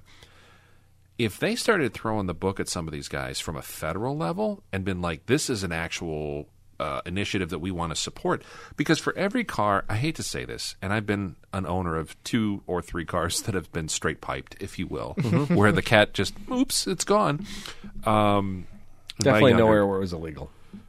Well, it is. It it, it is. And not Like- within the statute of limitations. And you didn't do it. and Okay. You had no knowledge. no. Go on. I, I bought one of them. In which case, I bought unbeknownst to me. Stop talking. Wink, wink. Anyway, so but the the fact I did fix it. here for a reason. Sorry. I did, see, I I'm the did fix it. It it is now in compliance. yes, before you drove it, and go on with your yes. story. yes. Uh, the, the the whole thing though is that um, it, what the hell was I going to say? if if the federal government wanted to make an example of some people, I think they could go for 'em- go go after them at that level. And get them under the fact that any the people that straight pipe their stuff after the fact because they either can't afford it or they don't want to mess with whatever, it's it's that car is now dirty. It's three four times as dirty as it ever was, and they're never going to bring it back into compliance because of the cost. Well, they've done that with the diesel tuner guys and the guys who like bypass the DEF systems. You know, Sure. because they were. I don't know how they got past. I don't even know how they thought they was legal on, on a new 2022 to to remove do those that. systems, but they were doing it, and eventually they had. I think they got uh, you know what, hundreds of millions of dollars in lawsuits for that from the Fed. So why aren't we going after the people who are committing the crimes and, and taking these cars out of federal compliance with emissions laws? Yeah. because we're talking about two totally separate things. Yeah. Daryl's talking about straight piping cars that the owner of the car does that with purpose, and yeah. yeah. and Eric's talking about people removing diesel requirements on their vehicles. We're not talking about somebody stealing something Mm-hmm. off of a car, and then it would be up to the owner. Oh, they stole my catalytic converter. Oh, I'm just going to keep driving it. I'm going to pocket the insurance money, and then that would be on them for polluting, right? Yeah. The point is, is I broke your car. You need to get it fixed before you can drive it again. So they can't go after it for EPA, probably. Yeah, I guess, but they're they are the ones that are actually committing the crime. You know, Not the EPA crime. See, and I have a thought on this too, because I, I wonder when the catalytic converters, l- let's just say they're in a box truck and they're stacked to the roof with catalytic converters. Yeah. I don't think they're taking that truck across the border into Mexico and dealing with it. I think probably what they're doing is they're taking them somewhere and smashing them in the United States. And you can turn it to powder. You can literally turn a catalytic converter into into dust. melt it all down. Yeah, and I, I think it's a real tangible, easy thing to, to, to deal with and to carry around. I mean, once you get rid of the metal shells and all these things, you can take a whole box truck and probably condense it down to one giant Amazon box just full of dust. Yeah, Have you seen the machines where they split them open? No, and they just scoop no. the dust out. Basically, No. Yeah, they've got a machine. It's like a pu- it's like a press, and it's got like a little wedge on it, and they just crack them open. Yeah. and like t- like hollow them out like an Easter egg, like a like whatever. And take the stuff and ch- and s- and get rid of the Yeah. the evidence, and then there's no proof of where you got it. Yeah, or what it is. I mean, mo- how many law enforcement agents would look at that and be like, "Oh yeah, that obviously is full of catalytic converter palladium or something like that." Yeah, you'd have to be it'd have to be somebody investigating the operation at that point. There, there's a reason there's been this big of a spike. And yes, the cost is one thing, but I think we hit the other nail on the head, and that is who's going to catch them and how easy is it to catch them and Mm-hmm. yeah. what are they going to really help by catching them and, and doing it? You got to stop them. That's the point.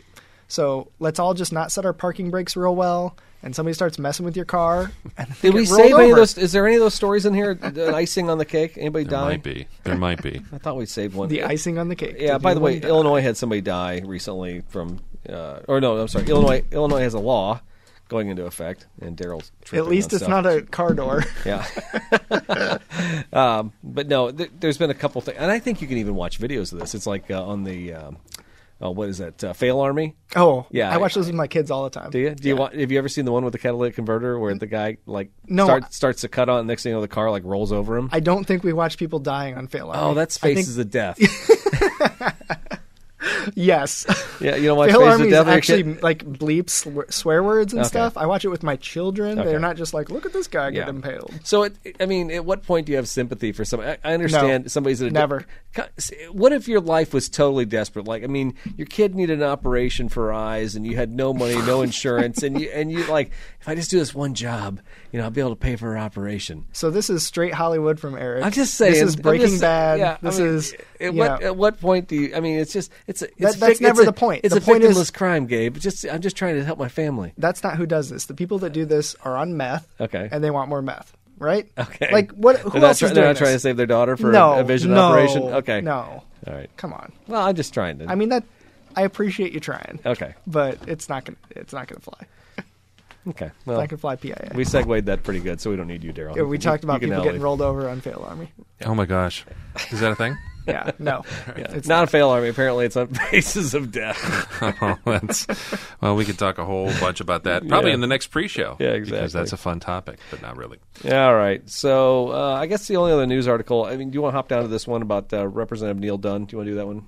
Sure. Uh, The, the uh, Florida right to repair. oh my goodness. Um, Make Eric read it. He's been doing great. No, no. I've been- yeah, He has Stam- tapped out. He's been, stammering, taking, he's been taking all the articles. stammering. wait, which one? The Rivian one? no, before Rivian. Sorry, I very scrolled. small. I scrolled too much. Okay, uh, so here's another one. Um, U.S. Representative Neil Dunn, a Republican from Florida, reintroduced a bipartisan bill Thursday. That's Thursday of last week, uh, mandating that vehicle owners and independent repair shops have the same access to repair and maintenance tools and data as automakers and their franchise dealerships. The bill, known as the Right to Equitable and Professional Auto Industry Repair Act, was previously introduced last year by Illinois Democratic Representative Bobby Rush from Chicago, isn't he? Repair. Get it right. Equitable. Professional Auto Industry Repair Act. That's what that Repair. spells. So good. Oh man, these guys. got Every it. new act, bud. I want to be in Congress just so I can name bills. You just want to play with alliteration and names. Um, he retired after his term, by I was the way. gonna say Bobby Rush. uh, That dude's been around forever. yeah, yeah. He, well, he gone now. This might be the best thing he ever did. Shot a shot and pieced out. Possibly, possibly. However, um, that got reintroduced there. Not quite sure what's going to happen. So, but I so I have feedback on this. So there's been historic laws. Um, auto dealerships have had you know tools and products and everything from manufacturers to repair vehicles for a very long time, and those have been protected by law. But now we have manufacturers that are selling directly to consumers. So all of the laws right now are written that say you have to offer the same diagnostic tools and the same parts availability to third-party repairers as you do dealerships. What happens if you don't have a dealership? Well, you have to change the law. or you have a company like Tesla that refuses that. They sell direct to consumer, and by the way, we're not going to allow you to have the parts or the tools required to fix the car. That's why these laws are coming in, is what Yes, I'm saying. yes. Because if they don't pass these laws, Tesla can keep doing that. Yeah. And other companies, because do are we going to do the Volvo story? Is that down lower? It's up The- higher actually. If you want to go okay, to it. but Yeah. the but the point is, other people are doing direct to com- consumer sales. Yeah. Um, and there was a an article I don't know who sent it to me or a graph that showed uh, Tesla profits per vehicle versus other manufacturers way higher. Do you think that's their they're better at making cars and setting price points? No. They don't have dealerships. They don't have They're that not paying a. infrastructure. They're not paying a sales commission out of it. They're not paying a well, dealership. that, well, money. that- well, but Toyota sells us the car at a cost, and they don't care what happens after that. They don't care what a dealership pays their staff or whatever. But they the- just want the cars bought from them wholesale. but the prices that they sell it to you, they could sell it higher to the consumer. Absolutely, directly, and they could cut us out. So if Yeah, the sure. demand is there, they could cut you out. But the dealership, like the franchising, it has a long history in the U.S. They've, There's been big wars between franchises Mm. Ongoing. and auto manufacturers. Yeah. because it's it's been you know, it's kind of like unions, like they're fighting against each other for power and control. We talked about this in the Reagan show. Had you listened, you would know that it was about basically uh, the equal experience across the country at any any franchise dealer, and what the manufacturer's expectations should be for the customer experience. Yeah. you know, and every dealer can be like, my version of the experience is my version, and I don't care what you say. This is how I feel. exactly. But the point is, all these laws um, they can't deal with the new systems. So the new systems we're allowing in of the manufacturer direct to consumer sales, we have to make new laws to allow other parties to repair them. Otherwise, you're going to get into price gouging monopolies. Like, oh, I've got a, a four year old Tesla or a four year old Rivian or Volvo now coming up maybe. Okay, I can't take it to a dealership and I can't take it to a third party repair shop. I have to go to the manufacturer and I'm getting gouged. Or my vehicle's worth nothing and I can't sell it. Nobody wants to buy it if the repairs are super expensive. Lease. Yeah. Well, So I think the model that everybody's been going to here. It's like Yeah. my again. iPhone. I traded my iPhone, got 800 bucks for it after two years of ownership on the previous one. I think that's kind of going to be my future with iPhones as they get more expensive, right? Probably. You want to read that Volvo story? You're all about yeah, the Volvo. yeah. Volvo, This actually kind of ties into what Gabe was saying. known Volvo, Volvo, apologist Daryl Scott. That's right. Volvo Cars will introduce a direct to consumer sales model in the United Kingdom by the end of 2023. Swedish automaker intends to export the concept of additional, or I'm sorry, two additional markets. It's a notion that's already causing unease among Volvo's American dealers. Not unlike Ford and some other.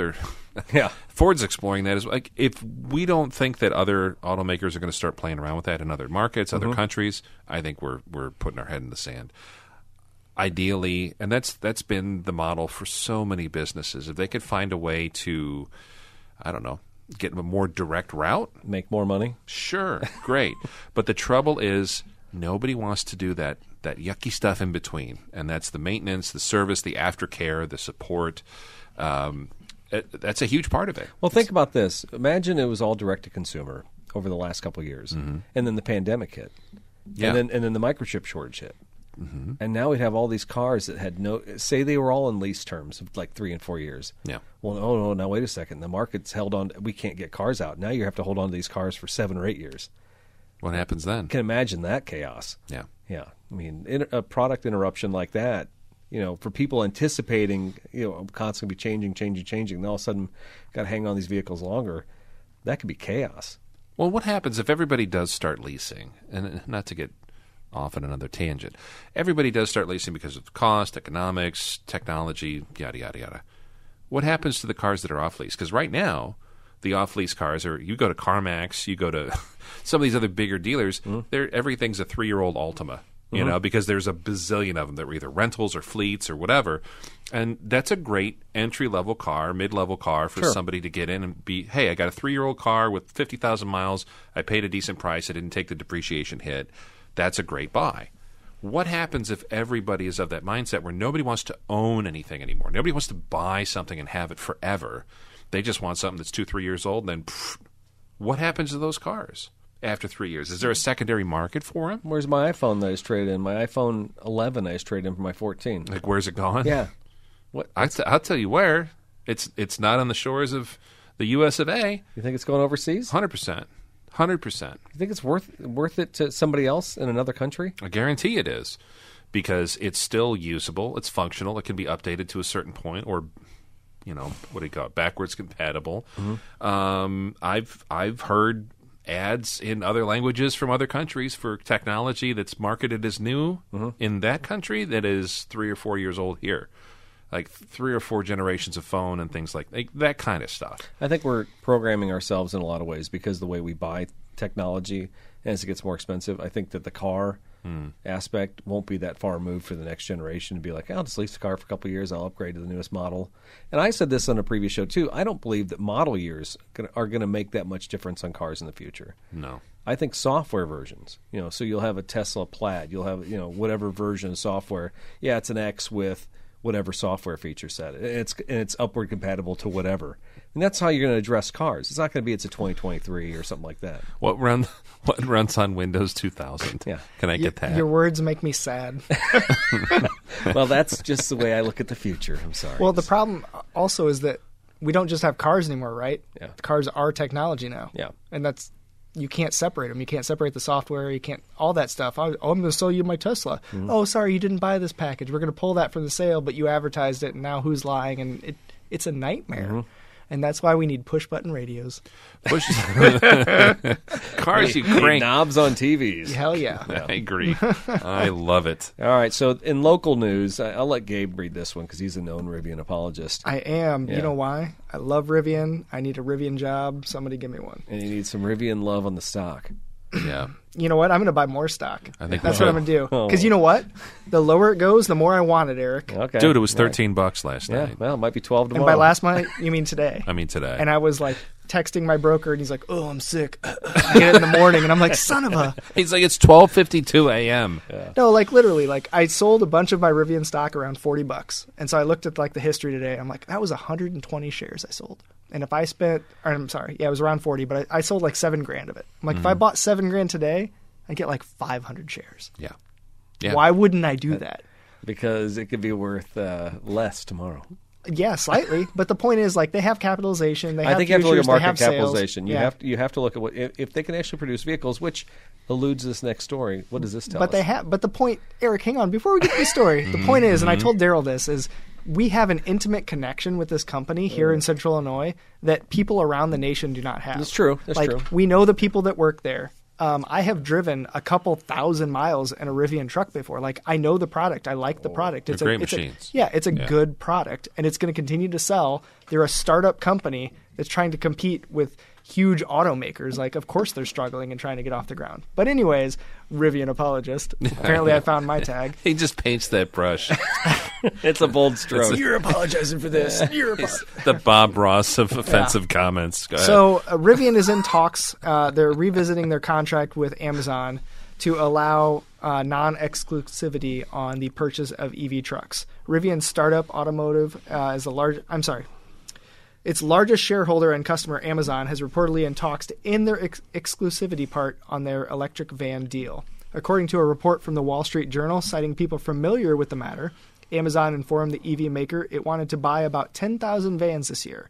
The number was at the low, range, low end of the range it previously provided to Rivian. In response, Rivian proposed removing the exclusivity terms, which will allow the company to sell its E EV, EDVs or electric delivery vehicles to other fleet and retail customers, increasing revenues. So, this is a double edged sword. Amazon is saying we want more trucks than you could potentially sell, and we might be able to go otherwhere. And Rivian is saying, well, then we can sell them to other buyers. So everybody has like reacted harshly to this news Mm-hmm. a- and apologizing over here. That doesn't mean it's bad news. No, I don't think it's necessarily bad. it's it's everybody. Amazon was one of the earlier people that were. in- It was Amazon and Ford. Those are the two big names you heard banted about when it came to Rivian. Like, oh, they've ordered or they're partners or they've got an, a, s- a stake in it. If Amazon, Ford's walked away early, and coincidentally, their Lightning came out. Anyways, um, Amazon wants to do their thing. That's fine, but if you look at other delivery companies like UPS, DHL, they they're not locked into one particular. No, as a matter of fact, Am- Company. Amazon bought a bunch of Ram EV, or they signed a contract for some Ram EVs Yeah. earlier in the year, from FCA. confusing the hell out of this whole contract with Rivian, right? Yeah, but that's where they're at though. I, they they need they probably need vehicles, and if they're not getting stuff, i- is the issue though with Rivian is it getting production ramped up enough to get into the market? Because I keep hearing people say, "Where are they? Where That's are the they? million Where are dollar they?" question. Can they make more cars? And so RJ Scringe came out last week and said they're we're going to make $63,000 or saw that. 63,000 cars next year. If they do that, that's awesome because they need to do that. Mm-hmm. They need th- they didn't even clear 25,000 last year and that was their goal. total." Yeah. Okay. And I don't know if that included the Amazon delivery vans or not. I don't think it did. That's all you see. By the way, i- i- anybody driven through Yes. and The seen Amazon vans all over That's the place. all mm-hmm. you see. Oh, the that parking lot. lot full. It's Yeah. insane. Yeah. and that's cool. That's good, but I I don't know. I I wouldn't read. I, I'm kind of with Gabe on this one. I, I wouldn't read too much into this. I, I don't think it's horrible news. I think it's just everybody's going to go their Well, own, and I, I think the one thing I didn't pull up in this article, I, Amazon is the number one investor in Rivian, right? as of today. I It's thought like that- 17%. Okay. Yeah.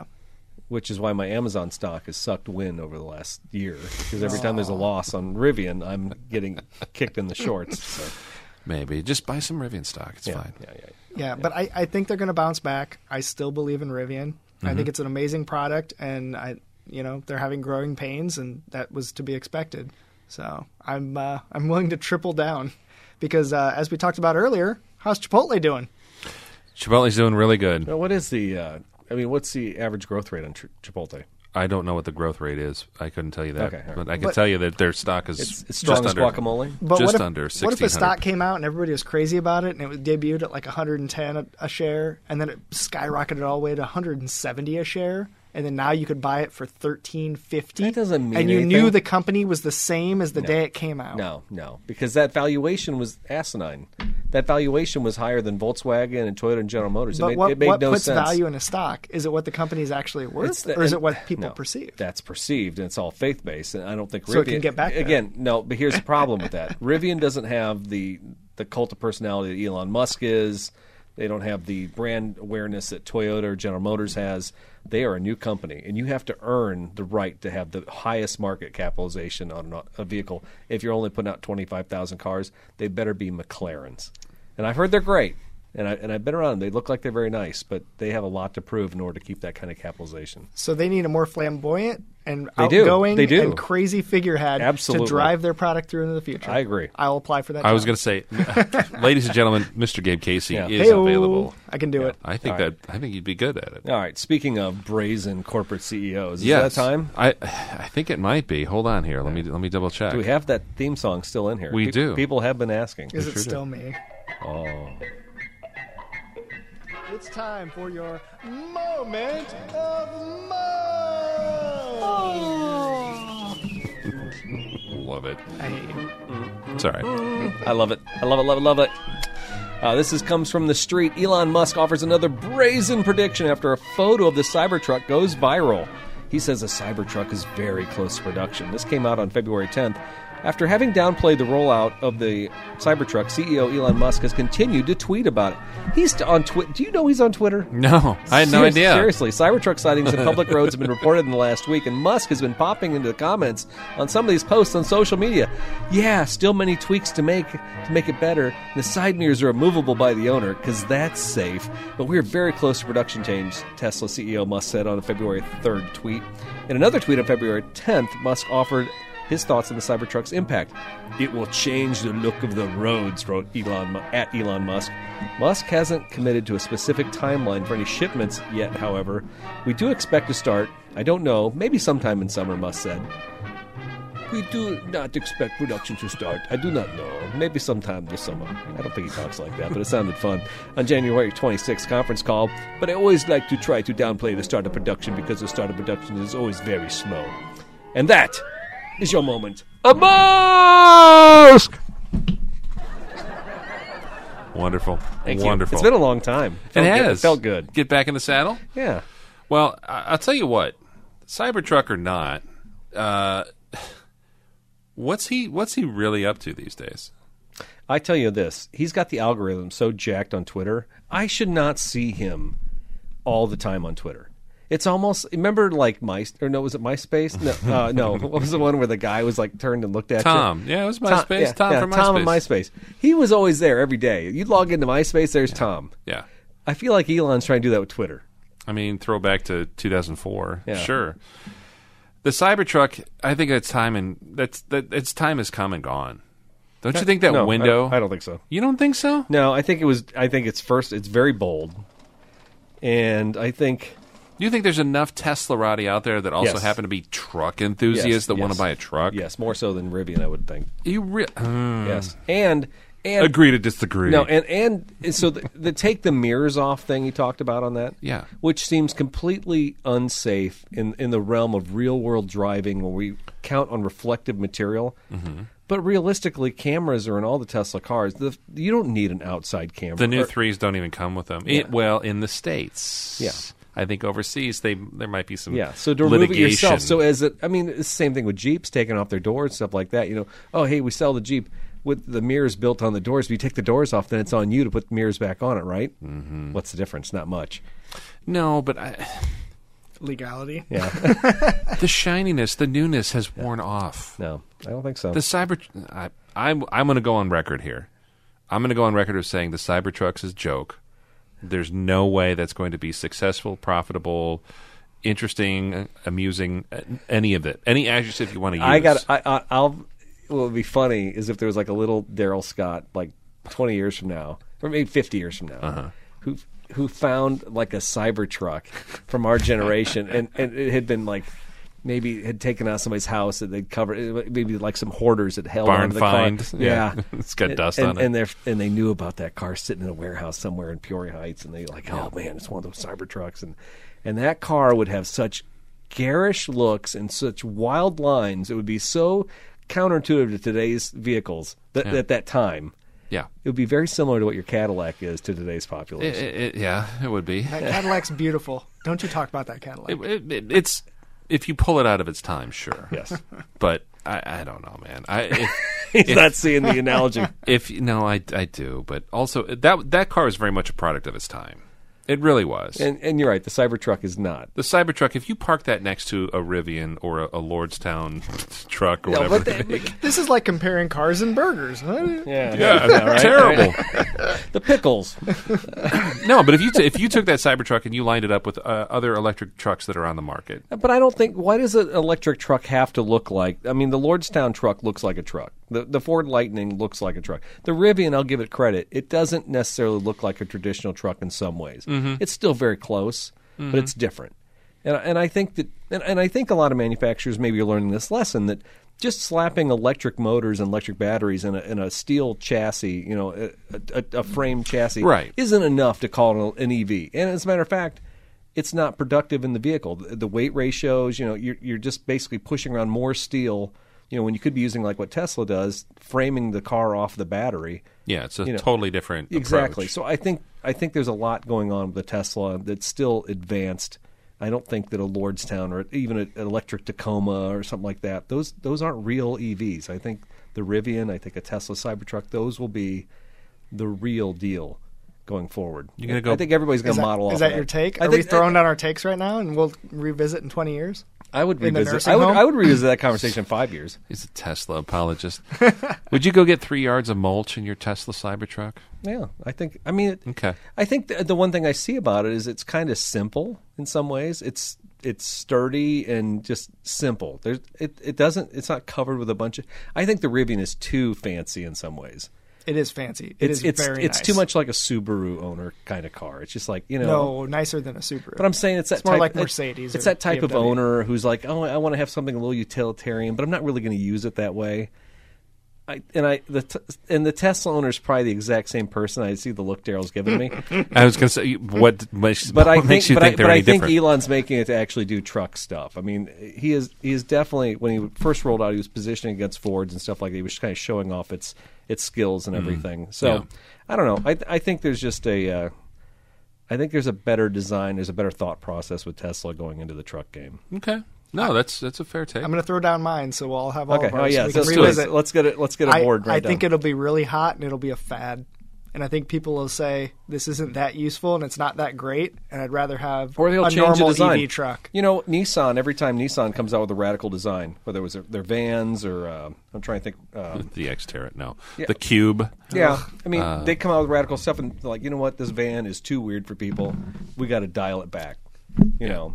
And that may be what Tesla ends up doing. They'd be like, you know what, we really like the Cybertruck, but Yeah, Elon is the number one in dialing it back. You're right. no, it's not. You Double down. You know, yeah, he'll be like, I'm going to make it wedgier. Yeah, wedgier. I just now with more wedges. You thought it looked like a doorstop before. Just you wait. the Tesla wedgie coming 2025. Oh boy, oh boy, oh boy. oh, boy. Good stuff. Yeah. good stuff. All right, so I think that's it for uh, you know. I did have a grinding of the gears, but we don't have to. It's if the show's long. We can pass Just that save right it? to cars of the week. Yeah. Okay, yeah, I think it's that uh, that time of the, the everybody's favorite segment. I think I'm going to go on a limb and say Yeah, it's we a- did. We didn't do one last week. We didn't. because We- Regan won. You didn't do the segments last week. I know because Like any of 'em, because I right? don't think No. Reg Regan doesn't dream dreams of, of cars in his garage like we do. He's He's got I cool think stuff. he might he might be whipped. You know what? He's in that car club. He's got the black leather jacket. He's rolling around with his crew. Does he, did he have cigarettes rolled up in his t-shirt last week? some lucky strikes. think he no, might have. Well, he doesn't. he might be No. better than you us. know, Regan might be too cool for school, but Daryl and I still show cars to each other all the time. As a matter of fact, today he sent me something. I don't even know what the heck that thing was. He sent me Which and, one? the- Which and, one? and there was that blue teal Corolla thing. It wanted to be a Corolla in a former life, but it was right-hand drive, and they called it something else. It was like a, a Carib or something. Yeah. I don't know. It's- now it's- there's a it's- chance. It, you know, if I had all the money in the world, I would buy that car and I'd put it in my garage or I'd at least put it in the Forts building just because I got to have it. Sure. I mean, that's cars of the week. I would buy it if I could. And then you have it. But then my wife would say, no, you're not getting it. So, and, and by the way, if I had $3,000, I probably wouldn't buy that anyway. No, But it's fun to dream. it's fine. And that's Cars of the Week. That's what this segment's all about. Eric went old school. Gabe, you have some old school. Actually, all three of us went old school this week. It's because the future sucks, Daryl. The future does suck. That's the name of I this gotta wear episode. shades. the future's so bad. I gotta wear shades so I don't have to look at it. Someone poopy at me. That's right. That's right. And none of us, by the way, picked a Cybertruck. So Eric, why don't you kick us off as you normally do oh, with your man. classic British ride? Yeah, this was on a uh, bring a trailer. and It's a 1959 MG MGA. It's a cute little roadster with a tan interior. It's uh, it's black over tan roadster. It was completed on January completed. I don't you know complete. I guess it means it was manufactured in January 13th of 1959. That's very specific. Yeah, You do I'll that say. when you, uh, so you classic car guys get down to the day and the Yeah, hour. it's These things- birthday. yeah. some, some people can. Some people did. That would be cool to put the birthday in my calendar. That might be another reason to buy this car, Daryl. Yeah? Yeah. Anyways, for American export market, it's said to have remained in a long-term ownership in Alabama till 2011. A committed relationship. Oh. in Alabama. No, I'm kidding. No, uh, monogamous? It didn't say monogamous. I don't know. They could have shared. No a other little bit. cars. After Oddly which, specific listing. this is getting very sensual. Go on, Eric. after which it was acquired by the seller as a non-running project in August 2015. Subsequent work included rebuilding the 1.5 liter inline four and the four-speed manual transmission. Man, a four-speed in that little guy would be so much fun. Replacing the wiring harness because you know what, British car got to do that. Refurbished the instrumentation and installed leather upholstery. Additional equipment consists of 15-inch wire wheels, which look, I mean, they look really. Like they should have been there from the get go and from the factory. I thought I thought that was like the deal, right? Yeah, it should be. It's Yeah. a sharp looking little Additional car. equipment consists of 15 inch wire wheels, chrome knockoffs, chrome front rear bumpers, dual carburetors. That sounds painful for me to work on as a Toyota guy. Black soft top, side curtain, sono cover, and lap belts. It's a MGA Roadster is offered as no reserve with parts invoices, a toolkit, repair manuals. You know what? It's typical bring a trailer. You know that car is going to be super nice. Well, right now, Mm-hmm. with 30 comments and uh, a bunch of bids. I'm trying to see how, when this thing ends because it's actually live and bringing a trailer right now. Oh, okay. It's going for twenty one thousand dollars. That's where we're at. Boy, I tell you what, when we started the show five years ago, Daryl Scott, I think that car was twelve thousand dollars. Probably. Yeah, Boy, them times are a changing. they are a changing. it's a, a great voice. Actually, just sold. I'm sorry, it just sold. It's, it uh, nope. I was wrong. It sold last year for twenty one thousand dollars. Wait, wait, Oh. wait, wait. Sold last year? it did. I. yeah, I so assume- we're supposed to pick cars that are actually No. for sale that we can buy. Well, That okay. was the rule they told me the first fe- time I was on I this fell show. in love with it. I fell in love with it. and realized it already got away. Uh, my bad. That's okay. I tell you, I, I screwed up. I thought- Sometimes- I thought, it was for sale. Well, and so yeah, I just didn't read. that makes it better. I love it. I mean, the truth at last. No, it's fine. I, I've done that too with Bring a Trailer where I look something up. Well, and it shows the listing, you know, and so I mean, eBay doesn't show me listings for stuff from a week ago. I have some suggestions for their user interface at Bring a Trailer. Well, you could have been a writer for him. I, c- well, I, I should. I should I, c- I could have been a contender in a lot of different ways. and Could have been a contender. I, I chose. somebody. I chose not to. I've chosen poorly. Um, okay, so from British motor heritage to something around the same vintage but much larger, I'm picking an American car this time. Uh, for some reason, uh, some friends of mine and just out of I don't know, I guess fate, the stars have aligned. I'm looking at a lot of Thunderbirds lately in my feeds, and I don't know why. That is kind of weird. I've seen a bunch of them too. Yeah, they're nice cars. I always like the T-Birds. There's a couple years I probably wouldn't steer towards, but the ones that I love the most style-wise are the 61s, 2s and 3s. And they are the kind of I think they call them big birds, but they're it sounds funny. But uh, they're just the biggest I think the Thunderbirds ever got. They're hu- they're beautiful design, uh, and I could geek out and tell you even more about their design and their you know that era. But there is one that came up for sale. It's a 1962 Ford Thunderbird M Code 390 car, which is kind of a kind of a hot motor uh, that they put in those things, and it is in hold on, let me pull this up Plainfield, Indiana, so not too far Um, right off of uh, Interstate 40.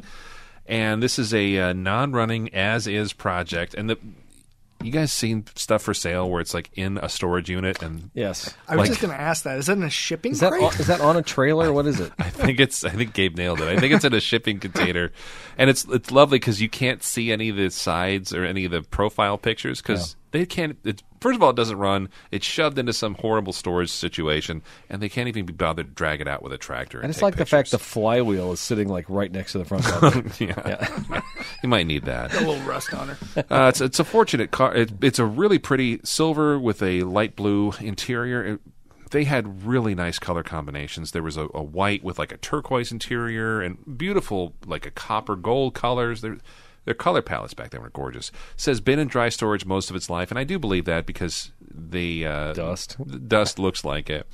Um, I would love something like this, especially if you had a big 390, a big FE block motor. That would uh, it'd be a good cruiser, a good highway car if it was done up. And uh, 10 grand though, little steep. so little steep. Mm-hmm. I'm looking at this picture, and of course, you, you seem to like old cars with bad paint damage. So Yes, it's- I, that's yeah. my it's my go-to. it's my but, uh, toxic trait. But uh, bet- where the fender meets the hood, Yeah. is that a chrome strip that goes from the, the mirror all the way down to the front bumper? sure does stainless. Yeah, Holy smokes, man! yeah, and it's about you know seven feet long. and the fun part, if you ever had to get those bumpers re-chromed, you Yeah. really want some nice straight bumpers, and this thing's all dinged up. So yeah. this I thought that I didn't know if that was like a, a, a bad picture or what that was. No, I think she's been dinged, uh, as we call them, grandpa dents or whiskey dents, Hmm. uh, especially the old cars. My '64 Chevy was like that. One of the quarters was all dinged up. It was like, yeah, the guy. So the story I got when I bought the car was uh, the old guy was backing out of the garage that owned it, and he hit a tree, and his family took his keys away from him and sold the car. And I'm like, I believe that. I completely That believe tracks. And then you search the VIN, and find out it was a, like a horrible homicide or something. like that. that. it was in a shootout. That was a that was a head hit. it's a police chase. Oh, I found hair in it now. That's my pick. If I had ten grand, I probably would try to bargain down to about five grand, and then spend ten to twenty grand restoring the car. what, what do we always tell each other, Daryl? Find the deal. It's all about the deal. No what? You have projects at home. Yeah. whoa, whoa! no, it's true. We, He we who can I mean, come No, on. we tell that to each other regularly. That's why I'm saying it. We keep we're each like, other Oh, honest." this is cool. Like it just needs a little work. It just needs that. oh, I've got projects at home, or you've got projects. At home. yeah. I want a Mustang. You have Mustang at home. Yeah. Mom, I want I want a sandwich. We've got a sandwich at home. Uh, anyways, uh, Gabe, you also, you also went old school, and I'm proud of all three of us. By the way, that we picked something like kind of outside our comfort zone, Yeah. older. I like that. Yeah, no, I mean, I've been eyeing these for a while, and I think I maybe got the year wrong. I think it's maybe a 1948, but it's either a 48 or a 49 Dodge Power Wagon. There it is. and There's it a picture. is as local as you can get. Oh, I will, man, I will that's cruise awesome. about 10 minutes from Eric's house and go buy this thing right now. It's in Pekin, Illinois. For real? Yeah, wow, They Freel- want- Freels. yeah, Yeah. for reals. they want thirty-eight thousand dollars, and that is That's- why it's my car of the week, and not something I'm actually seriously considering. I mean, the tires are probably worth two grand alone. There you go. So it's mostly are original. monsters. it's got uh, added disc brakes with power steering, tires and rims, the PTO winch, and the 4x4. But other than that, it's just a good looking power wagon. I mean, it's it looks like it's got a little bit of a lift, but that just must be how they run. Dude, that winch looks like it go about a quarter mile. Oh yeah, beautiful, beautiful old patinaed a little bit, green paint on it, side tire on the on the back, Ah, the grill guard. Side boob. I mean, tire. Yeah, I like yeah, it. I, I love it all. It's gorgeous. Split split window in the front. Yeah. So the Yep. split window is that Yeah. more desirable? You think in these? Or- I have no idea, but I like it. Yeah. I know they didn't change the cab on these. Like the design on here, I don't think changed for quite a good long time. And I, um, uh, my buddy John Martin's a huge. He's got like s- seven of these things. um, I'd like to And meet he him. lives in Pekin. He's Got a gun turret on one of his. Uh, yes, he does. But Nice. that was a legit like army truck. But I know that they share a lot of the same components, and they ran those things I think up until I want to say like the early '60s, kind of looking like this. But they are so utilitarian; they're Hmm. just beasts. I doubt it would probably do more than 50 on the open road. Yeah. But something like that, you don't need that. That's what would you what would you do if you had something like this? But that's the thing. Anything I buy that's like this anymore, I don't want to do 50. Like even Yeah. my old motorcycles and stuff like that, I want to cruise around town. Isn't that I want to nice? go to a car show. Like I don't I don't need to go places with a lot of my vehicles. So when you and I met Daryl over at the David Daves mansion Mm-hmm. that day, and uh, I was driving the 60, you were driving the 61. Yep. And I remember I was doing like 55 on the interstate. I'm like, this is great. had the windows down. yeah. I could barely hear the music, but the wind is just blowing. I'm like, I could deal with this. People passing me by, looking at the car, like Yeah. Mm-hmm. you know they, they're digging it, but I didn't have to have speed. Now, when you're driving the Supra, you know, actually, I passed a guy the other day on the Supra. He, a guy was in a yellow Supra leaving Morton. He did the speed limit all the way to to Pekin. To Pekin. I, don't know how the hell he did it. I'm in my four. I set I, I set the speed limit on the four runner because I don't want to go over 2,000 RPM to try and get the best fuel economy. this guy drove his Supra all the way at 70 miles an hour. I'm like, that's impossible. You know what that Restraints. Supra wants to do? 100. 120. that's its that's its peaceful I don't, place. I don't think he loved that car enough. Is what that boiled down to. he he bought that right after me, right? It's no, the, it's a, uh, it was a yellow one, and Yeah. uh, it's in Morton. yeah. not Groveland. Uh, no, because I, I the Okay. Groveland one I think we sold. Okay. Uh, but I, I'm trying to remember the plate because I looked at the plate and I didn't recognize who it was. And you might know who the car is. So anyway. Mm-hmm. No, probably not. Sorry, I didn't No, mean it- I didn't mean to uh, abscond. with No, your- it's your all car of the good week. because he just reminded me I still want another new Supra because I really missed mine. It's one of those things that you just, oh, yeah, it turns out I, I still need to get one of those. So, this is a big truck. What's the length of this versus like? Uh, do, you, do you have any idea what the length is? No, I have no idea, but it doesn't look bad. It looks doable. How, how long do you think these are? Joe? Yeah, probably like, I'd say 18 feet. Yeah. Something Okay. like that, 18, 19 feet. I'm just wondering, like, if you were to park this in your driveway in Morton, Illinois, Park everything in my driveway. I can't fit anything would it in go my all the way? garage. Would it go all the way to the sidewalk? No. No I can fit regrets. two cars. Hmm. So You just have to put a little, you know, sheet pan underneath it to catch all the differential fluid, everything that would leak out of it. nah, that goes These- right on the drive. it's seen worse. calling the association. That's right.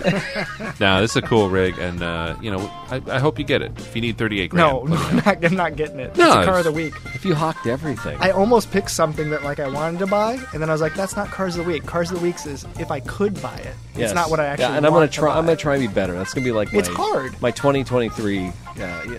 aim higher. yeah. I'm- like Daryl I mean, I picked a would never, resto project. I'd never pick a McLaren. Yeah, he picks the pick dented garbage. hood. The Yeah, bumpers you are could pick ruined. a nice one of those, yeah, he but coulda- like yeah, we, he we're coulda- we're just like we're too honest with ourselves nowadays. I guess. I try to. I try to be. Like this is unrealistic. Well, the attainable. problem the problem is when Daryl picks a car of the week, it's actually a possibility half the time. Like he might drive over and get it. He, he already knew the town it was in. Oh, I'll give you a ride. It's an undrivable dream. Is what I it owe you a is. trip. Do you? Ah, well, Bill, Hammerschlagen. we'll be- you never know. We never. We might have some stuff planned in a couple months or Yeah, I so. might see you in Wisconsin next month. I don't know. All right. We're Well, this has crazy. been totally fun. I, I thank you again, Mr. Gabe. No, Casey, thank you for coming the to invite show. back. I Yeah. appreciate it. It was fun. Yeah, no, always fun. Always a pleasure. I don't know if we solved the catalytic converter crisis in the United Nah, States. we'll solve but- that but- tomorrow. But I think people now understand what's going on. Yeah, And that's, our job. Not only entertain, but to inform. I, I I agree. Thank you for listening. As always, info at throwinwrenches.com. And even if you leave some comments for Gabe, we'll make sure we loop him in because uh, Gabe is now what? You're like a sixth or seventh time. Oh. I think Oh. you surpassed Regan. I don't know how you count it. I don't- Because we did shows and I've been guest. and I'm now looking I- for the, now uh, I just kind of float around like one of those eye boogers. The Alibaba, the Alibaba velvet jackets are coming. We're going to have to order those and some more soap. yeah. I just want stock. That's all I want. Oh my gosh. All right. Well, um, until next time, I'm Daryl Scott. This is Eric Stahl. I'm Gabe Casey. See ya. That timed out perfect. Perfect. Beautiful. Look at you with your Ears are music. sweating.